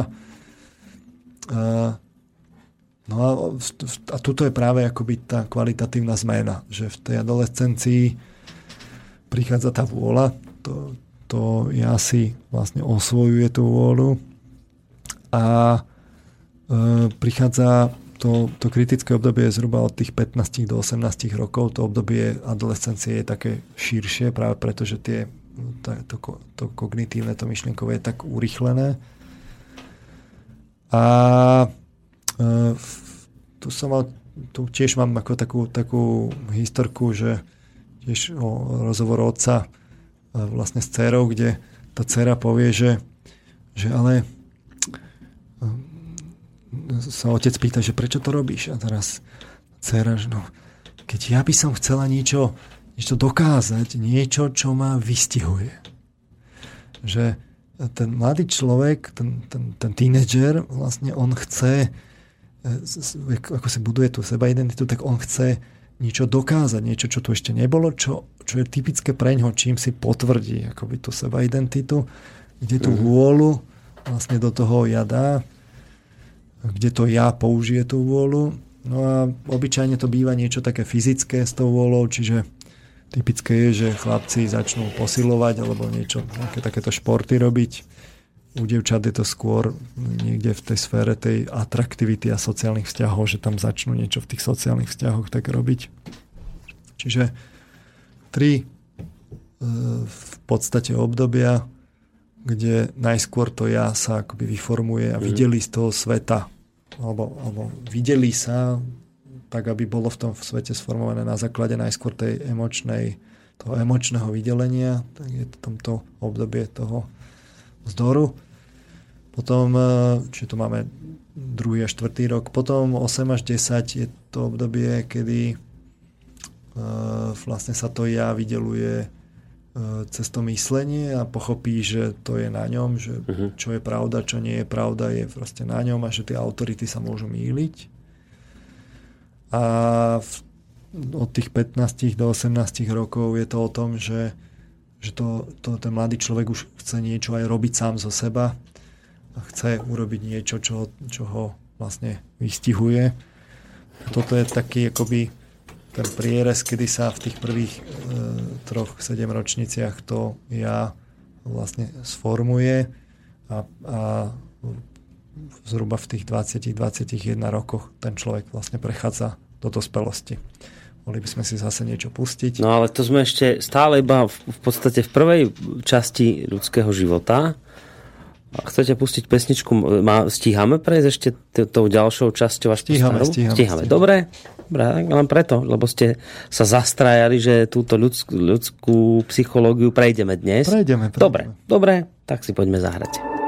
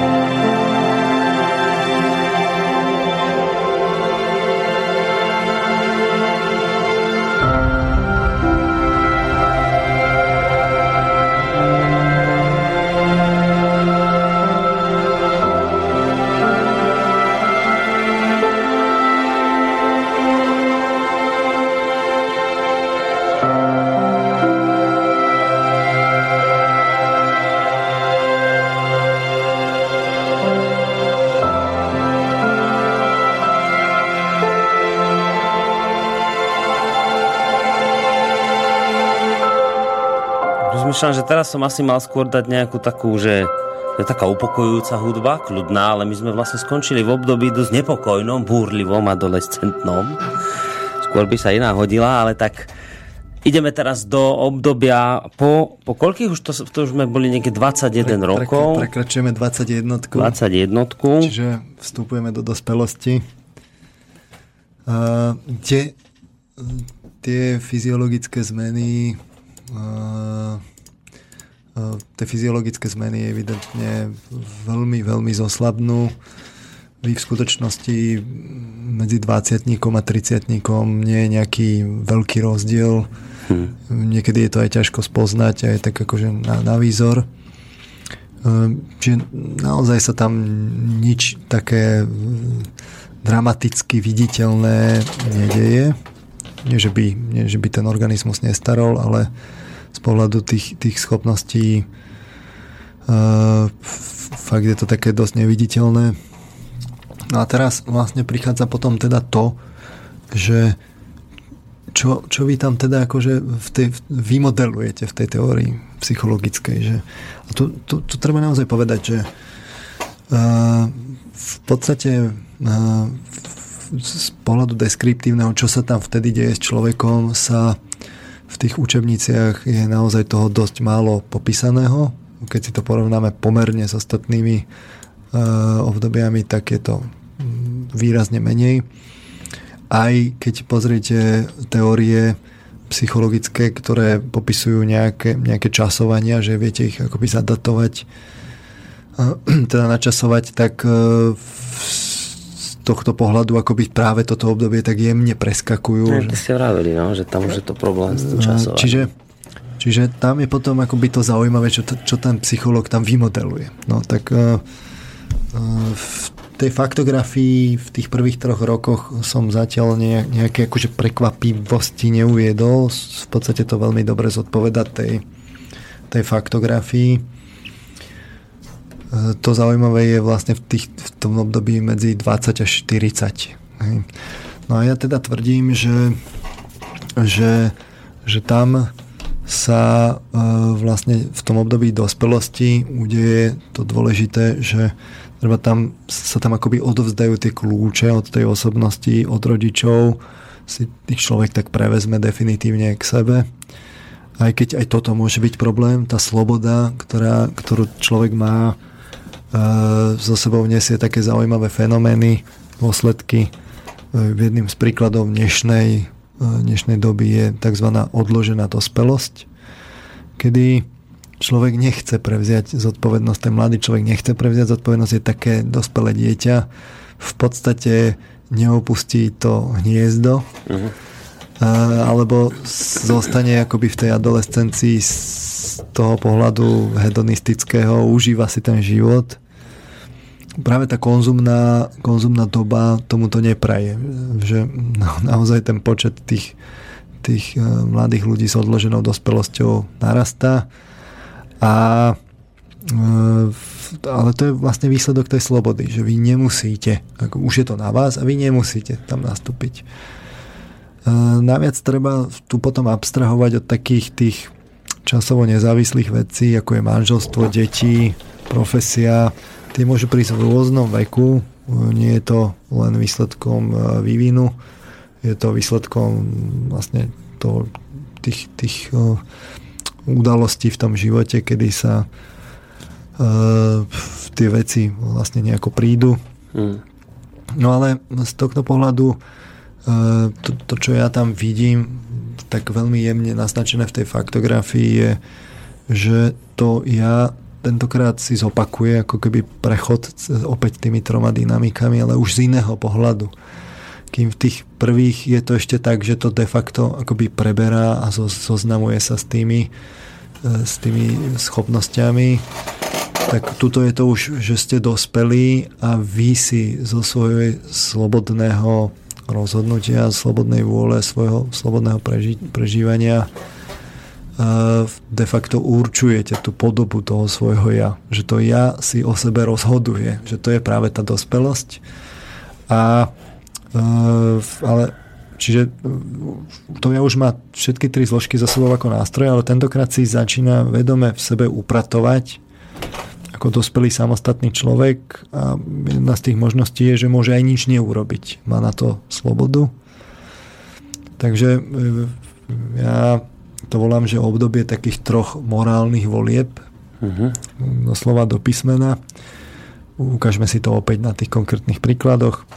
Takže najskôr obdobie od 21 do tých 28 do 27 rokov človek si vtedy vlastne upratuje tú svoju skúsenosť, mm, ktorú tak intenzívne nadobudol e, počas tých tínedžerských rokov, práve v tej adolescencii, v tom dynamickom období, veľmi intenzívne prežívanom, kde tá emocionalita je just taká zosilnená, lebo konec koncové hormonálne zmeny. Zo psychologického hľadiska e, by sme tiež povedali, že sa tam rozvíje tzv. postformálne myslenie, že človek začína byť taký realista, už to není taký ten idealista toho, toho adolescentného veku, tínedžerského. E, akceptuje mnohoznačnosť názorov, relativitu názorov a hodnôt. A človek sa... Ja, ja sa tak akože ľudí v tomto období s obľubou pýtam, že uh, že či teda už akože zažili a spoznali svet. Najskôr sa ich to spýtam práve v tom kritickom období v tej adolescencii. Väčšinou tak v 18 rokoch už mi tí mladí ľudia povedia, že však oni už si niečo zažili. Uh, už toho bolo dosť, akože celkom, že už to je také akože úctyhodná skúsenosť a no vlastne však už teda ten svet nejako poznajú. Uh, no a potom sa tých istých ľudí spýtam, vlastne v, zhruba v 25 rokoch, že teda, že či si teda zažila, spoznal sveta, respektíve, že to, čo si vlastne si myslel, že si zažil a spoznal no, v tej no, no. adolescencii, že či teda si to myslíš aj teraz. Že či si to myslíš aj teraz. No tak ešte som nepočul človeka, ktorý by mi povedal, že niečo fakt vedel v tej v teda adolescencii za každý mi tí ľudia povedali, že no to som si len myslel, že o tom svete niečo viem. Mm-hmm.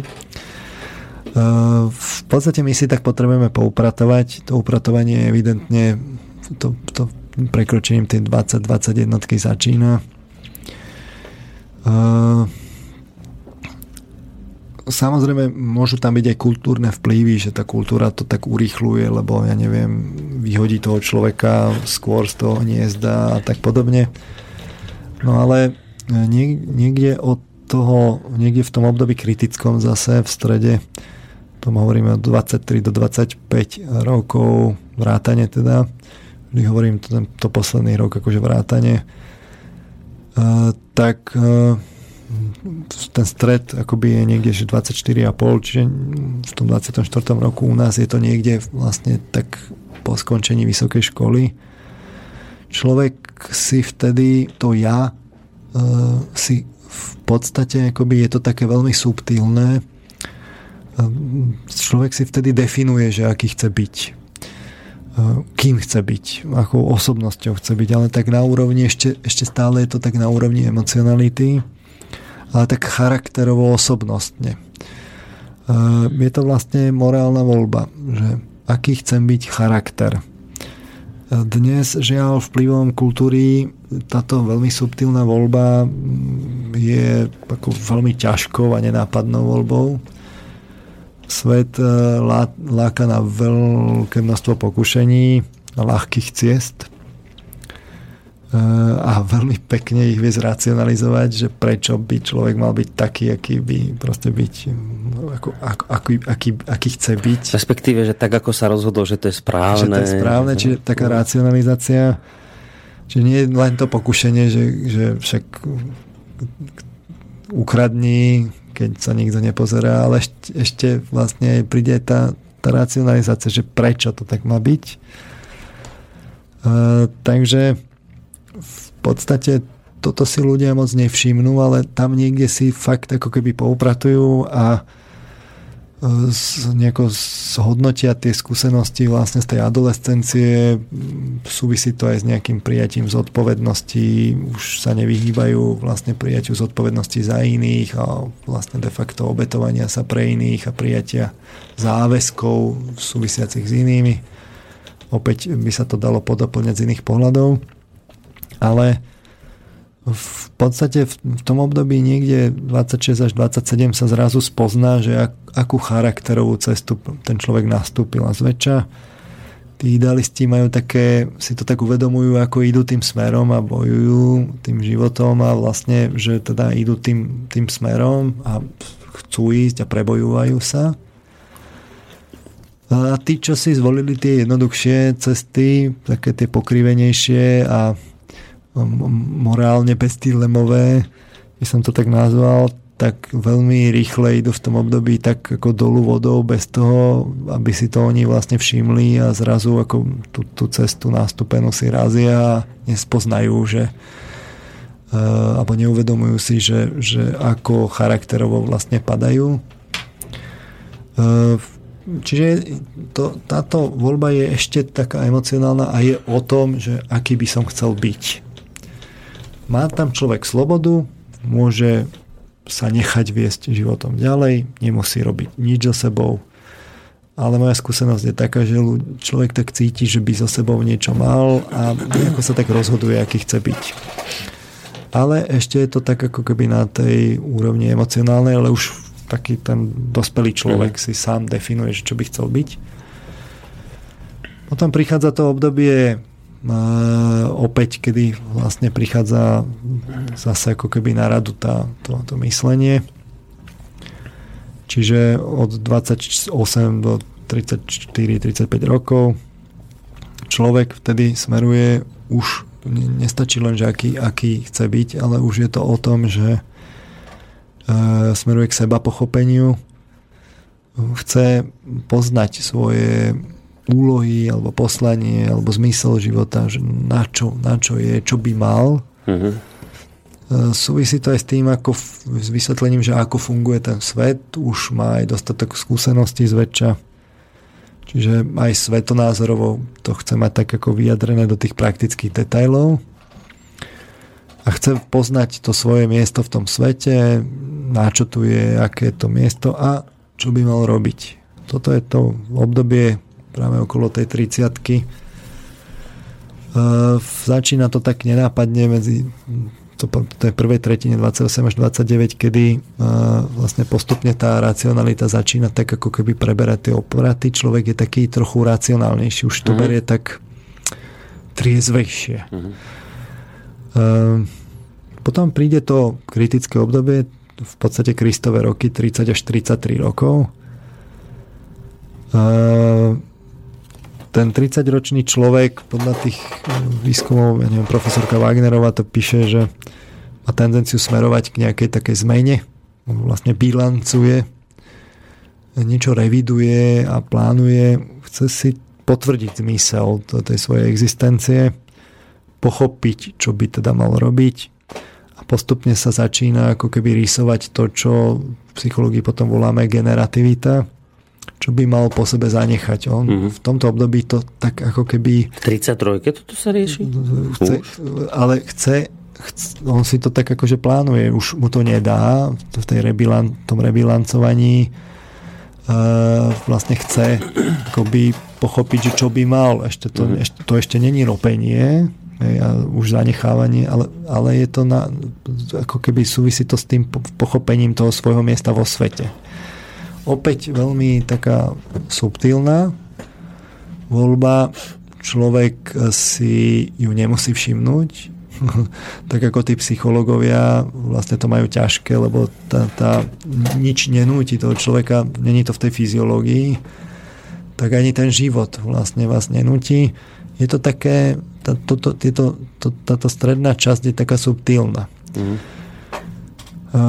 Ja osobne som to mal napríklad tak, že mm, dovtedy som si hovoril, že máš ešte čas, ešte, ešte ten svet akoby e, spoznávaj, e, spoznávaj a niekedy okolo toho 31.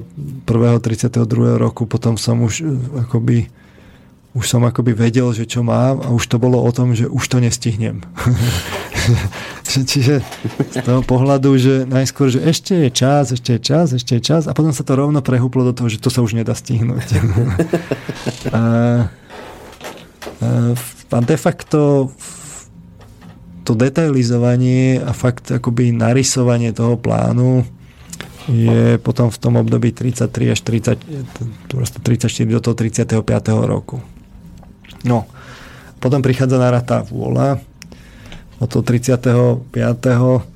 kedy e, je to prechod k tomu, že čo by človek robiť, čo by mal robiť. E, teda je tam tá postupne, že to, čo človek seba prežil, čo si tak akoby sám na sebe, že aký by chcel byť najskôr v tom, mm-hmm. v tom prvom sedemročí, potom to pochopí, že je tam to pochopenie tých, tých vlastných prežitkov a že čo by teda mal, aké je jeho miesto a že čo, čo teda po sebe tak ako by asi mal zanechať. Až vlastne prichádza to obdobie, že teraz to treba urobiť. Uh, rozbieha sa tá generativita teraz už, čiže rozbieha sa vôľa. Už, už nejde o to, už nestačí len filozofovať, že čo by človek akože mal, Uh, už to treba robiť, už to intenzívne proste skúša.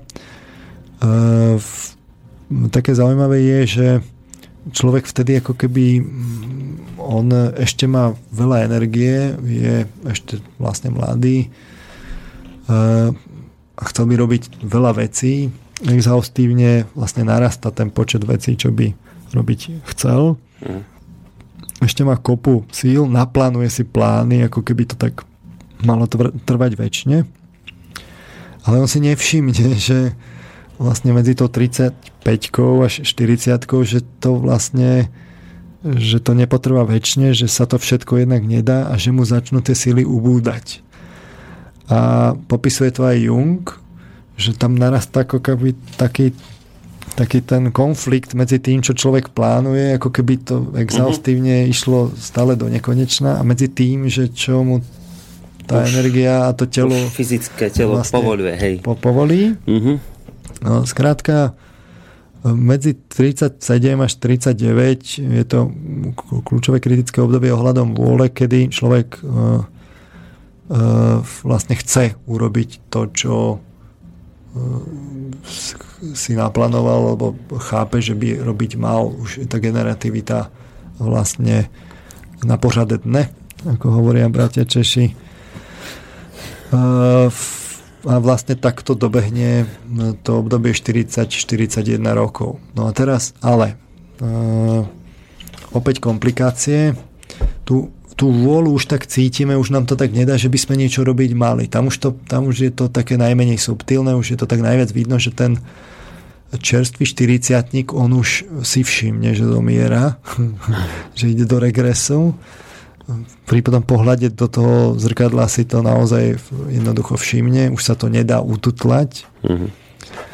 Uh, a, a to zvyšuje samozrejme ten tlak, že t- treba po sebe niečo vlastne zanechať. Už, už to aj, aj proste energeticky to už cíti na konci tej 30 že by niečo robiť mal. Že to tak teda nepotrvá väčšine. Ale teraz uh, tie tieto tri voľby eh, ja som ich nazval morálne preto, lebo je tam akoby tá, tá prvá je tá, že, či, že ktorou charakterovou charakterovou cestou sa tak vydá. Samozrejme, väčšina ľudí to tak prepláva nejako tak mm. medzi. Eh, v tej, v tej druhej myšlienkovej tam to musí akoby aj uchopiť a vedieť, že prečo sa tak rozhodol a že čo by teda mal a v tej, v tej tretej to má, má aj robiť a začať konať. A to sú rôzne veci. Čiže to ja sa tak seba prežije, seba pochopí, začne seba realizovať. No ale teraz tým, že tí ľudia tú prvú voľbu tak dosť často akoby si ju nevšimnú, ide to tak dosť nevedomé, pristúpia na rôzne kompromisy, veľmi často v tej 30 neidentifikujú, čo by mali robiť. Uh-huh. Toto, toto vlastne zmeškajú akoby, z tohto pohľadu. A potom príde už to nutkanie, že by niečo mali robiť, ale oni nevedia čo. Čo? Uh-huh. A toto je veľmi častý jav, že, že ľudia by už chceli niečo, ale nevedia čo a, a to, čo robia, ich uspokojuje len čiastočne. Vedia, že to by nemalo robiť, nemali robiť.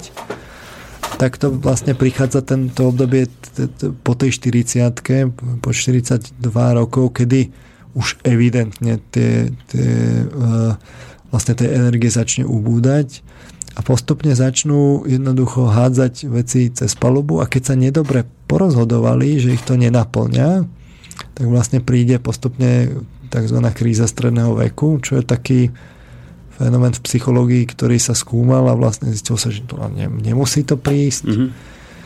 A to je práve to, to kľúčové, že kedy také niečo príde a kedy nepríde. Uh, mohli by sme si zase pustiť nejakú skladbu a potom by sme pokračovali akoby tým, tým tou treťou trojicou, nech to tak Hej, máme. Čiže, čiže len, ale aby som to zase pochopil, že čiže keď už v tomto veku okolo tej 40 proste nie už, už cítim, že mám niečo robiť a nerobím, je to vždy dôsledok tých prvých dvoch e, chybných no, vy keď e, zadefinovaní. Cítite, že... že by ste niečo mali robiť, ale neviete čo, tak ste niečo zmeškal. Hej. Ten, keby to išlo tak ako keby v úvodzovkách správne, že tak prirodzene, tak vlastne pri tom rebilancovaní napravo tej 30 človek si to tak akože pochopí a zistí, že na, na čo tu je a, a zistí to takým spôsobom, že vie, že to vlastne celý život nejak parciálne vlastne k tomu inklinoval, že ho to vlastne bavilo pochopiť tú, tú líniu, vie, že to to robiť má, nemá o tom pochybnosti. A potom celkom prírodzene v tej, na konci tej 30 príde to obdobie, kedy to aj naozaj robí. Už sa hľada tá cesta, ako to konkrétne robiť. To ešte nie je vyriešené, že 30, na začiatku 30 si všetko naplánujem do posledného mm. detailu. To je o pochopenie tej úlohy. A potom v tej praxi, keď to robíte, tak narážate na tie problémy a už to doľaďujete a už je to, a ten život pokračuje. Mm.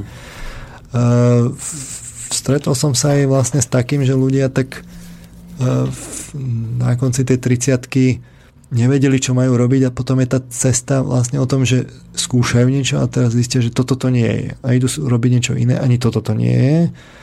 A toto robím, aha, ale toto, toto ma trochu baví a naplňa, ale není to celkom ono, že ako by som to ešte zmenil a tak to uh-huh. je ako keby dobiehajú. To som chcel vedieť. Dá sa to dobehnúť ešte potom nejakým spôsobom, uh, alebo už je to, už je to ako, by, no, ako, ako kliatba? Moja, moja, od, moja odpoveď je, že že samozrejme veci sa dajú podobiehať aj vlastne neskôr, aj v 50 aj v 60 ešte má zmysel proste robiť e, zmeny, ale čím neskôr začnete, tým ťažšie sa to robí. Viete, že že ak, ak máte, nie, máte niečo, že, že, že cítite, že by ste mali niečo robiť v sociálnych vzťahoch, ale už máte 70 rokov a väčšina vašich priateľov už zomrela a teraz vy nemáte tie sociálne vzťahy, no tak čo? Je, potom sú už len nejaké také akože zástupné varianty. E, čím neskôr, tým je ťažšia tá korekcia. Uh-huh.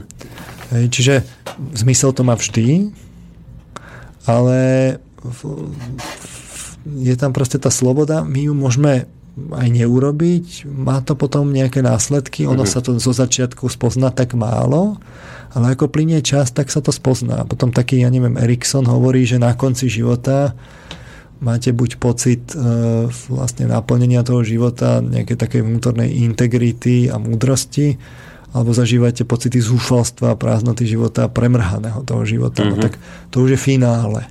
Aj na konci života preto smrťou je to už potom, že tak vy lutujete, už tak bilancujete, ale už to není to, že to meníte, už je to o tom, že vy spomínate, čo ste zmeškal a čo ste zle urobil. Mm-hmm. Okay.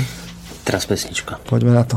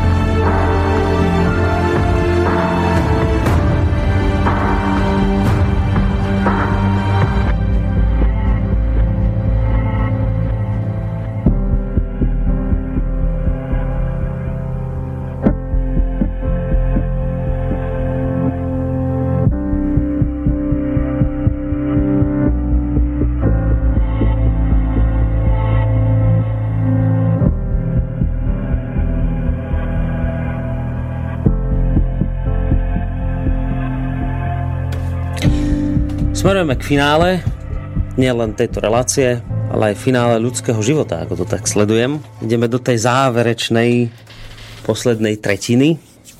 Takže bavíme sa o období. Bavíme sa o období od 42 do 63 rokov, kde mm, keď si budete všímať akoby len tú fyziológiu tak e, z toho psychologického hľadiska tak sa neposuniete ďalej. Jednoducho vidieť tam len tú fyziológiu, tak e, ja to tak študentom hovorím tak zo žartu, že tak čo, tak čo by sme teda mali ľuďom povedať, že, že tak prečítať im, že čo teda všetko strátia a že ať, ako to bolo v tej vesničku a stredisku a ať víš, do čoho ideš. no, že čo je teda to, čo im chceme dať, akoby, že čo, o čo môžu zabojovať. Lebo príde vlastne to obdobie, kedy ten regres príde a je to už len o tom regrese, strácam konkrétne schopnosti, my si to za chvíľku povieme alebo im môžeme niečo dať, že tak o toto keď budeš bojovať, tak na konci života môžeš mať toto. Mm-hmm. No a uh, je to taký boj o, tú, o to, že kde sú tie ľudské schopnosti. Samozrejme, keď máte pohľad na človeka, že človek je uh, vlastne v podstate uh, rafinovaná stratégia genov, ktoré prírodným výberom vlastne vyvinuli len stratégie, aby sa mohli replikovať, ale tam vo vnútri nič nie je, tak, tak potom, no čo bude výsledkom akoby tohto uh, snaženia, že budem, budeme ľuďom hovoriť, že teda ako tú ilúziu toho vedomia e, ešte lepšie umocniť tú nezmyselnú, fiktívnu. Uh, no, to je presne to, že keď, keď, keď to je o tých génoch, tak, tak nikto mi to nehovorí, lebo tam nikto vo vnútri nie je, ani to nemá zmysel, aby mi to hovoril a ani to nemá zmysel pre mňa, aby som sa ja tým riadil, lebo potom už, keď je to teda ilúzia, tak ja sa môžem riadiť tou ilúziou radšej nie, že, že, že, že to nejaký zmysel má a že, že, že to môžem aj niekde dotiahnuť a že nezomriem. Hej? Tak potom ilúzia ako ilúzia. No tak a, a tu je práve tá otázka, že tu sa vlastne ukáže tá, tá síla tej, tej, tej teórie, toho pohľadu na človeka, kde sú tie hranice ľudských schopností. My sme si hovorili v tých reláciách predtým, že,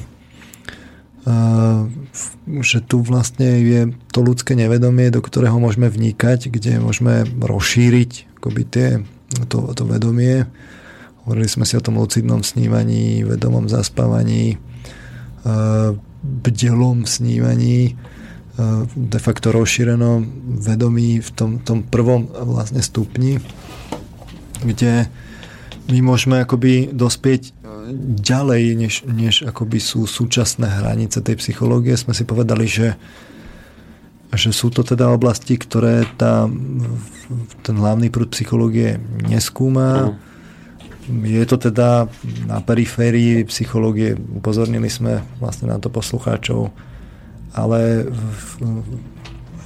to, tie, tie hranice toho nevedomia a vstupu do toho nevedomia rozhodne nie sú, nie sú už akože definitívne preskúmané, je čo rozhodne objavovať a z tohto pohľadu e, my sme si hovorili, že tam tá spiritualita, ak ju niekde hľada, tak je, tak je vlastne tam, v tom, v tom vedomom vstupe vlastne do nevedomia a odhalenia tých konkrétnych schopností. E, a tam niekde spočíva aj vlastne to, čo tým ľuďom môžeme dať.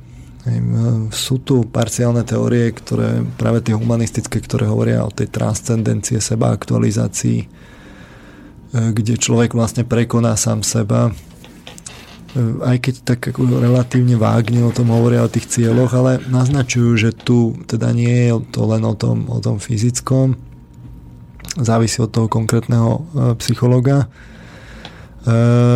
Ja osobne, keď som sa s tým vysporadoval, tak som sa s tým vysporadoval tak, že, že, ten, že ten vzťah je opäť taký, ten, ten ten prechod tým životom je tak matematicky jednoduchý. Vlastne, že sú to tie, tie tri uh, troj, sedem ročnice. No a tak si povedzme, že, že čo uh, tu vlastne akože na nás, na nás čaká, že kde hľadať niečo, čo tým ľuďom vlastne dať. Predznamenám ešte predtým, že, že tu si vlastne treba uvedomiť, že kde je tá hranica, kde my dnes akoby no, tak kultúrne končíme, že kde toho človeka rozvinieme.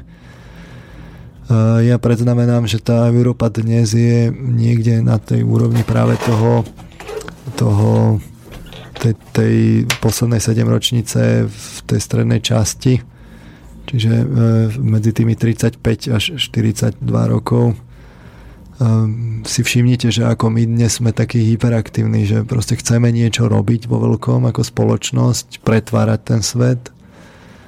Akurát, že náš problém v Európe je, že nevieme ako. My sme jednoducho tie voľby, ehm, kedy, kedy sme mohli hľadať akoby ten svoj zmysel zjavne, sme to tak trochu prespali.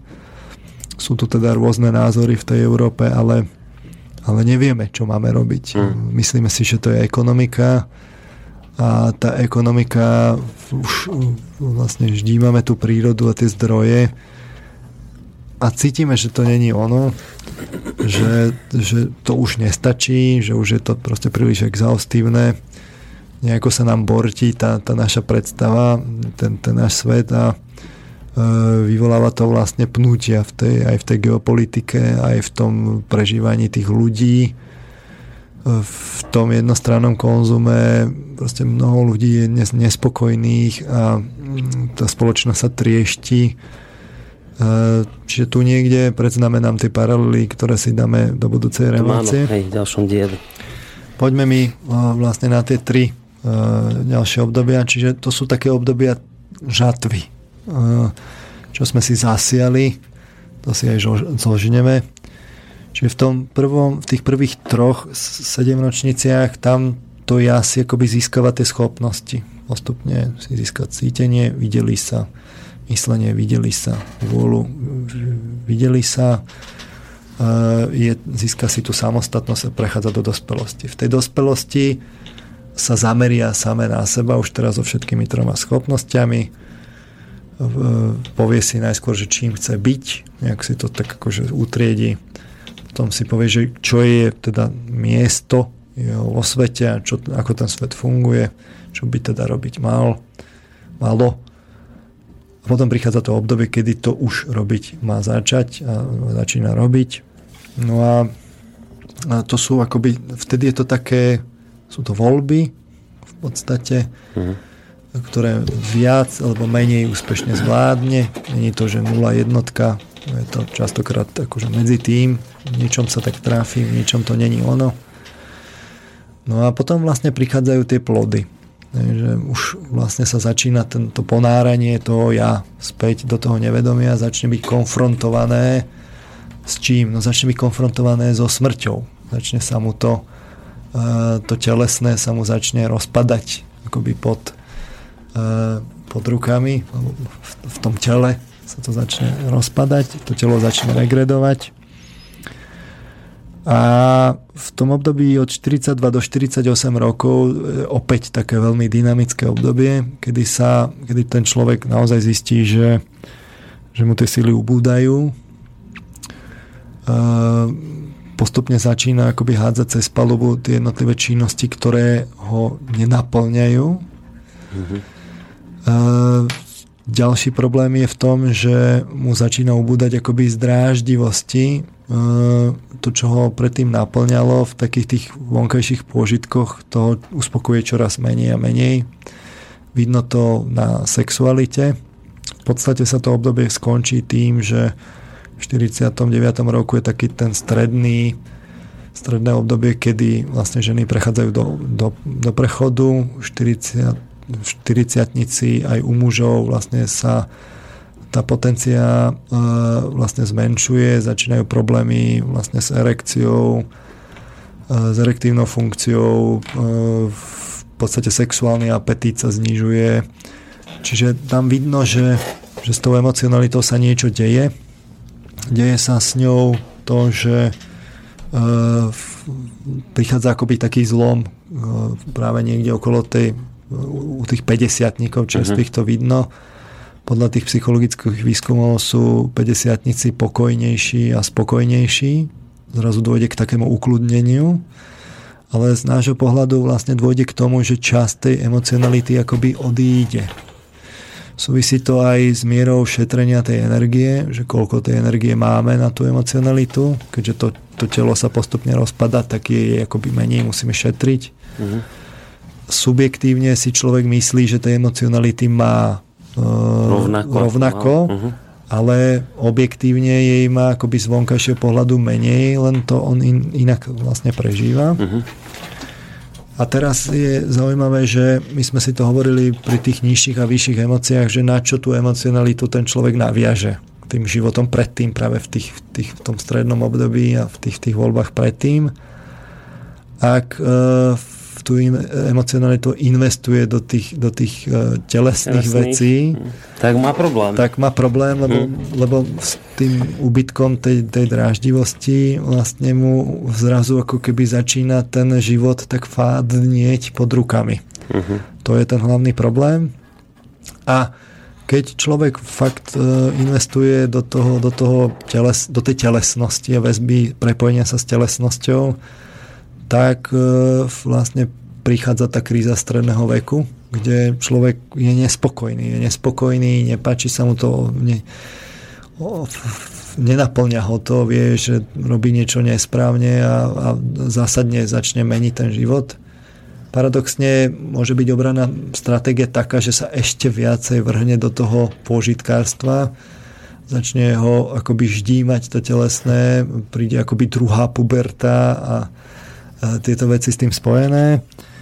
A to s obľubou nebýva dobrá cesta, lebo to je akoby také, že na chvíľu ho to ešte akoby oduševní, ale v podstate tam je ten, ten ortiel potom ešte horší. Uh-huh. Si premrhá tu vlastne ten emocionálny rezervoár, ktorý by vlastne mal investovať inde tá druhá stratégia, čo sme si mi hovorili, je tá investícia do tých vyšších emócií, ktoré sú to no, tie, ktoré sú vlastne práve tie etické.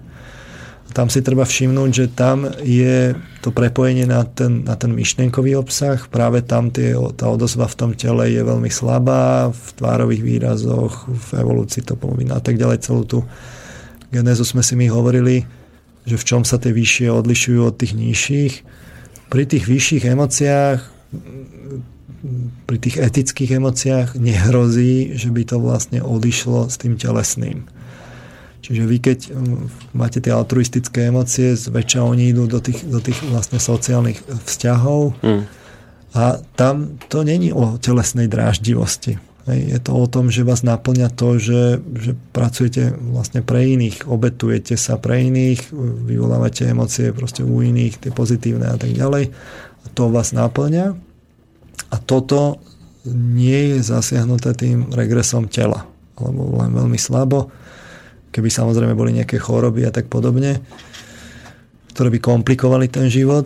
Takže uh, vlastne tu sa potom akoby tu sa práve uh, deje to, to tá, tá žatva tých, uh-huh. tých, tých plodov, že to, čo ste investovali, tak v tom prvom v tom prvom kritickom období, čo je vlastne práve medzi 44 a 46 rokov 44-46 tak vlastne tam je to kritické obdobie, kedy tá, s tou emocionalitou sa dejú dôležité veci.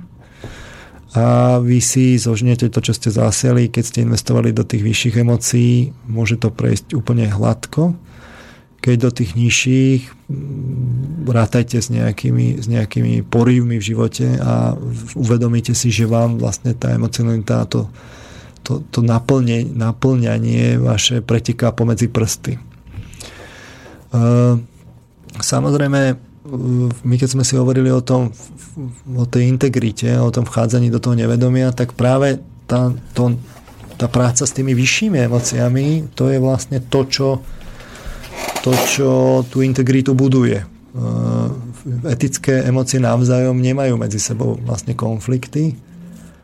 Práve tie telesné pôžitky majú medzi sebou zväčša po, ako konflikty, že buď chcete to alebo ono, ale to sa obidvoje nedá chcieť mm-hmm. naraz a e, tam vznikajú tenzie, čiže e, plus do tých postojových schém vy môžete mať vlastne postoje, ktoré keď sú viazané na naplňanie v, tom, v tej telesnosti, tak e, potom s, tým, potom s tým vlastne máte problém a, a vlastne v tej osobnosti nebudujete tú integritu, ale just sa obnažia proste tie vnútorné konflikty a tie vnútorné tenzie. Takže tuto niekde treba vlastne hľadať tú cestu, že tu sa ako keby v tej emocionalite niečo závažné deje. Človeku je akoby tak braná, hmm a môže si ponechať, keď to poviem tak poeticky, tú, ktorá je vlastne tá etická. Tá mu môže zostať. Uh-huh. Uh, a toto je akoby tá, to, to obdobie, kedy vlastne človek naplno je konfrontovaný s tou vlastnou emocionalitou a s tou dynamizáciou vlastne v emóciách. Uh, v podstate by sa dalo povedať, že človek vtedy si vybuduje tú svoju pravú tvár, to, to svoje pravé ja, to ja sa vtedy obnaží, že aké v skutočnosti je a ak je budované z tých telesných požitkov a tak ďalej, tak sa vlastne obnaží v takej tej forme, že ten regres to tela, toho tela rovno zasiahne pri, tom, pri tých, tých rozkladných procesoch aj ro, zasiahne aj tú, tú seba identitu. Mm-hmm Čiže keď som vlastne modelka, ktorá e, vlastne si celú ča- celý čas tú seba identitu zakladala na atraktivite. Uh-huh.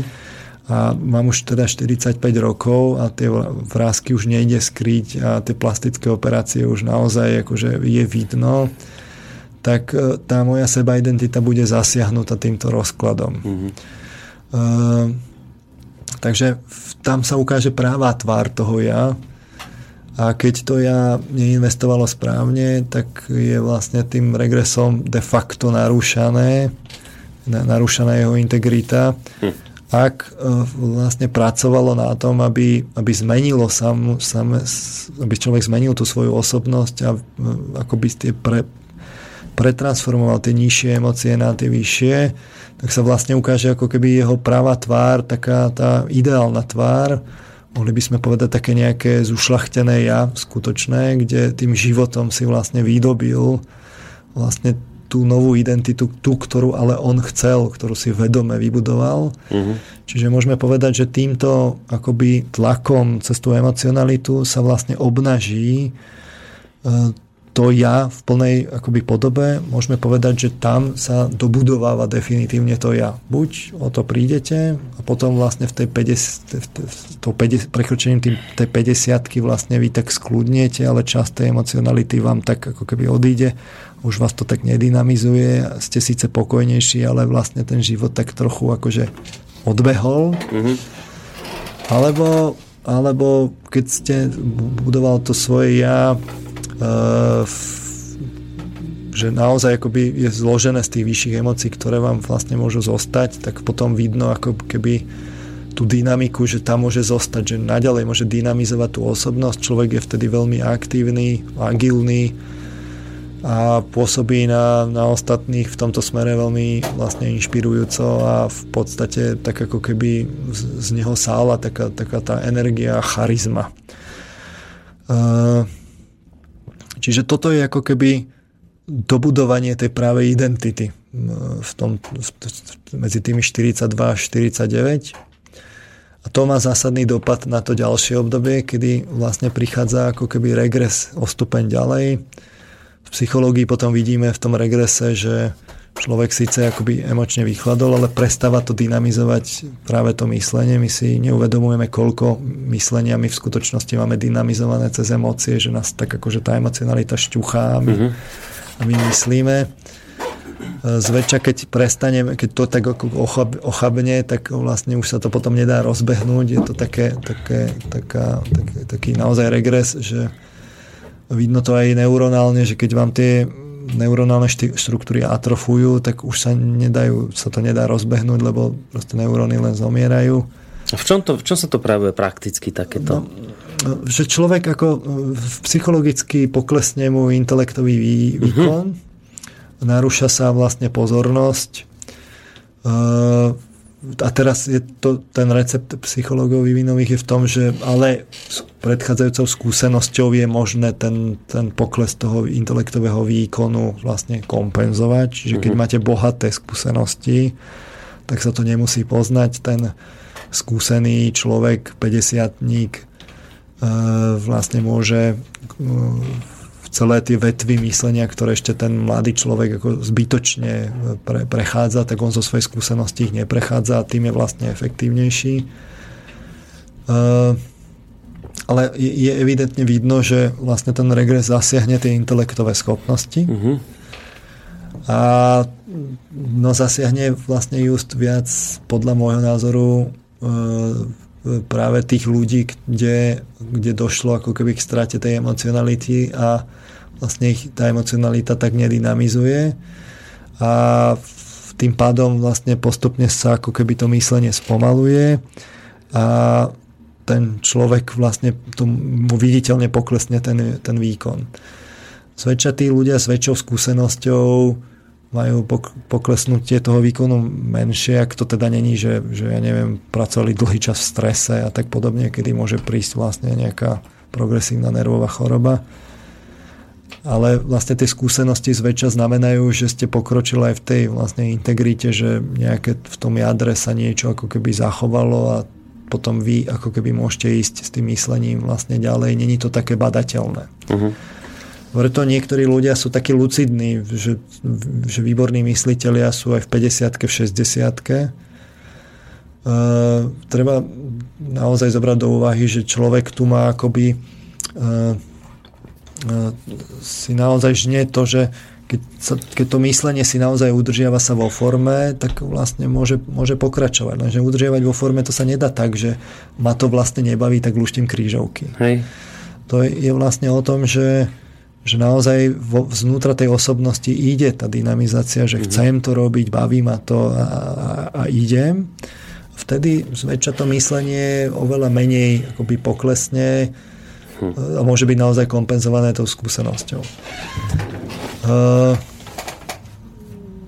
to, to, ten vchod akoby, do, akoby hlbšie do, do vedomia tom prvom sedemročí, ktorý sme si hovorili u tých 40 tak tam je to akoby, ten plný rozvoj je, nazval by som to, keď vlastne to snové vedomie naozaj plne rozšírime, že sme v ňom vedomí a rozšírime ho na celú osobnosť, že to je ako keby ten, tá schopnosť, kde, kde sa tí ľudia môžu ďalej vyvíjať, kde príde kvalitatívne nová schopnosť, uh, kde to nie je len o, o, tej, o tých technológiách a lepšom myslení a tak ďalej, že to je fakt o nových schopnostiach. E, to ale pokračuje ďalej, že je možné sa dostať až do spánkového vedomia, uh-huh. ale to už by bolo nad rámec ako tejto relácie, že je ešte kam ďalej ísť. Hej? Čiže to si treba predstaviť, že aj v tomto ako keby boji o záchranu toho myslenia e, a vlastne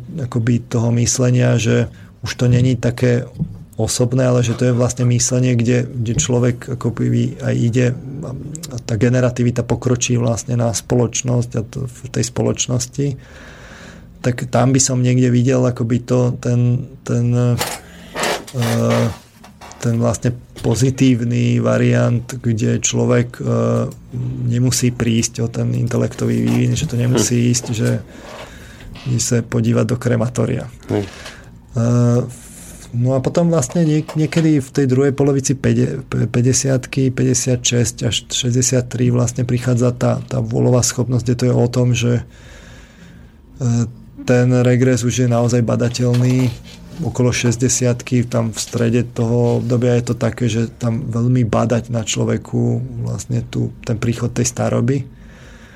Viacerí teda psychológovia hovoria, že teda tá, tá staroba začína vlastne v 60 Tam je to o tom, že, že bojuje sa o to, že čo vám zostane z vôle. Keď vy máte osobnosť, ktorá kde ste strátil tú, tú emocionalitu v tom, že, že bola viazaná na to telesné, mm-hmm. už, to, už vás to tak nedynamizuje, potom ste strátil ten intelektový výkon, už vás to tak akože nebaví a už ani to myslenie tak neslúži a, a, a ešte potom sa udeje vlastne aj to, že vy už nemáte sílu bojovať s tým životom, cítite tú premarnenú šancu, tak to už je dosť zlé. Potom aj tie choroby, ktoré vlastne vtedy prichádzajú, už vlastne prichádzajú v 50 trvalé choroby zväčša, tak e, je tam, tam sa vlastne ukáže ako keby tá síla to, tej vôle, že či človek naozaj niečo nazbieral a má tú vôľu fakt v tom rozvinutom variante nezlomnú. Uh-huh alebo je to o tom, že vlastne rezignuje a z tej jeho osobnosti e, vlastne začnú číhať také tie evidentné vnútorné tenzie. My psychológovia hovoríme, že vyhranená osobnosť. No, akože v starobe, kde ten človek zrazu sa prejavuje tým, že nedostane čokoládu a rozplače sa. Proste niečo, čo, čo by v dospelosti neriešil, hm. by zrazu v tej starobe je veľký problém a proste takéto ako keby veci začnú e, stadial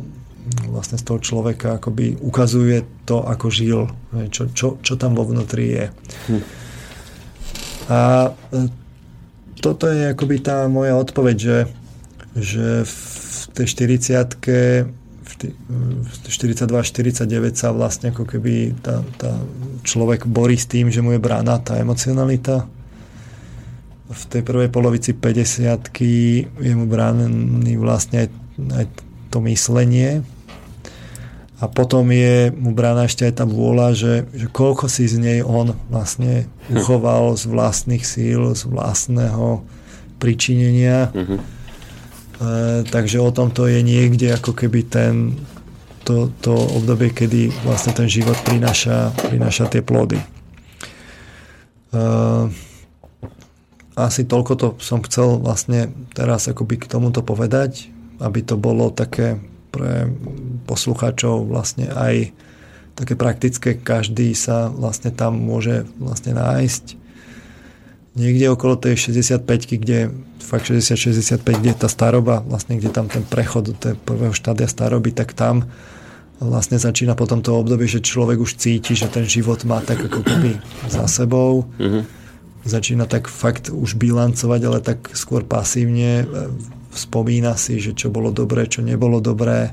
Začína sa s tým nejako zmierovať. Ja to volám také, že balenie, postupné balenie kufrov. Nie, že by 70 nemohol byť ešte aktívny. To je Hej. práve o tom, že koľko si znútra toho ja vydobil a on môže byť aktívny v 70 v 80 mm-hmm ale v istom momente aj tak príde ten čas a človek, e, to, to nie je tak, že, že dobre, tak zajtra zomieram a som s tým vysporiadaný. Býva to tak, že relatívne dlhší čas si človek, akože mu chodia také tie spomienky z tej mladosti, z toho predchádzajúceho života, on sa tak akože vysporadúva, bolo to dobre, nebolo to dobre, mal som to inak a tak ďalej. Takýmto spôsobom sa postupne ako keby začína aj akoby už stiahovať z toho života, že už vie, že to teda tí mladší musia, že on mm. už, už je teraz ten, ktorý už to není na ňom. A keď už sa tak akoby aj stiahne, že sa prestane za, za, zaoberať tým, že čo sa vonku deje, že už je len tak akoby vo vnútri a sedí doma, tak už je to potom o tom, že naozaj tak vo vnútri si to tak re, rekapituluje usporiad, usporadu a, a ako by sa pripravuje na, na, tú, na tú smrť. Keď je človek pripravený, videl som ľudí, ktorí proste si želali, že, že už by bolo na čase, keby som proste zomrel. Videl som ľudí, ktorí zomierali vyrovnaní. Čiže veľ, veľmi rôzne. Na konci života sa spozná, že ako človek žil každého to čaká, takže treba na to myslieť. A celý ten benefit teda spočíva v tom, že, že teda ako sa napokon vyrovnáte so smrťou? No to nie je, že ako sa vyrovnáte so smrťou, ako... ale čo si získate do toho svojho ja, že čo je vašou čo je už vaše. A bolo by asi nespravodlivé z toho spirituálneho hľadiska, keby to, čo ste si takto vydobil z pohľadu toho vášho života, Keby som si to niekam nepreniesol. Keby ste si to niekam nedoniesol. Hej. Práve naopak, to, čo ste investoval tu do toho pozemského, e, kde teraz to nemá znamenať, že, že to pozemské je celé zlé a vôbec sa nemám starať o to, že aj, aj tá radosť musí byť aj v tom správnom ocenení toho motného, ale nemôže to byť o, len o tom. Hej. Hmm. Čiže ten život je o takej správnej rovnováhe, ale keď som to fakt investoval len do pôžitkov, do pôžitkov a hedonizmu, tak to sme si vysvetlovali v tých reláciách o tom, že čo, čo si prenesieme na druhú po smrti stranu. určite nezostane, no tak, tak e, potom by asi bolo aj nespravodlivé, keby sa toto niekam vlastne prenášalo, keď to patrí do tohto sveta. Tak. Toľko to som asi chcel na dnes pripravil som si aparát vlastne na budúce. A na budúce vlastne si prejdeme niečím podobným, ale nebude to rozhovor o človeku, teraz už ako o jedincovi, ale, ale o... chcem ukázať tie paralely, ako sa to spoločne. formovalo a kde sa to formovalo vlastne v histórii v Európy uh-huh. a aby sme si ukázali čo? Aby sme si ukázali, že kde je tá úloha tej Európy. Aby sme si ukázali na pochopení tej histórie, tak ako sa túto dá pochopiť, ako som žil a prečo to tak ide za sebou. Hej. Vidíte ten obrázok, že to niekam smeruje a keď sa budete snažiť, tak môžete niekam vlastne ísť. Tak e, ja tvrdím, že to je možné ukázať aj vlastne v tej histórii, že aký je ten, že kam to smeruje, že, že čo sa s nami vlastne tu v histórii dialo a deje a že to má nejaký, nejaký zmysel a rád, mm. že to má nejaký cieľ. A od toho, keď toto proste pochopíme, sa môžeme odraziť od toho, že čo je vlastne naša skutočná úloha. Práve tak, ako keď nájdete zmysel svojho života v individuálnom svojom mm-hmm. živote, tak pravdepodobne vlastne akože prežijete všetko. ako hovoril vlastne Nietzsche, citoval to, citoval to práve Frankl, uh, tak platí to zrovna tak uh, v tom u tých národov a v tej histórii, že keď ten národ vlastne uchopí tú svoju úlohu alebo celý kontinent, tak e, veľmi ťažko s ním niekto niečo spraví. A toto je tá naša úloha v súčasnosti, aby Európa urobila to, čo urobiť má. A potom sa nemusíme starať, že či tu pobehujú nejakí Američania, alebo Rusi, alebo Číňania, alebo kdokoľvek. Hmm. No hovorili ste to na tej úrovni človeka, že keď sa má rozhodnúť, kam chce vlastne smerovať a potom to začať aj vykonávať reálne, tak je na tej ceste ho veľa s vodou. Také, také, eh, také trblietky, ktoré ho môžu z tej cesty akoby stiahnuť. A takéto trblietky sú teda aj v spoločnosti a dnes ich asi máme strašne veľa. V, práve tým, že ten konzum je podporovaný vo veľkom, tak sa podporuje práve to previazanie s, to, s tým hmotným. Práve to, čo v tom individuálnom živote človeka vlastne mu to pretečie ten život medzi prstami. Hmm. Dobre, ja si myslím, že to bolo na dnes, hoci sa to javilo ako veľmi komplikované na úvod, tak to bolo zrozumiteľné. No a sa to dnes podarilo Snáď to poslucháčom prinesie také tie praktické plody. Dali ste to tak popularizačne, no. myslím, takže, takže vďaka. Ja ďakujem za pozornosť poslucháčom aj vám, Boris, tu v štúdiu. No a budeme sa počuť asi tak do mesiaca? Uh, ja myslím, Teraz neplánujete že môžeme o dva týždne. No, výborne, dobre. Uvidíme, kde to naplánujeme tak, v čase. Tak, tak, dobre, tak toľko na dnes, vážení poslucháči, majte sa pekne a pekný zvyšok víkendu. Alebo teda víkend, ktorý sa blíži, nielen zvyšok, ale celý prežite. Majte sa pekne do počutia spolu s pánom Marvanom. Vám ešte pekný zvyšok večera praje Boris Koroni.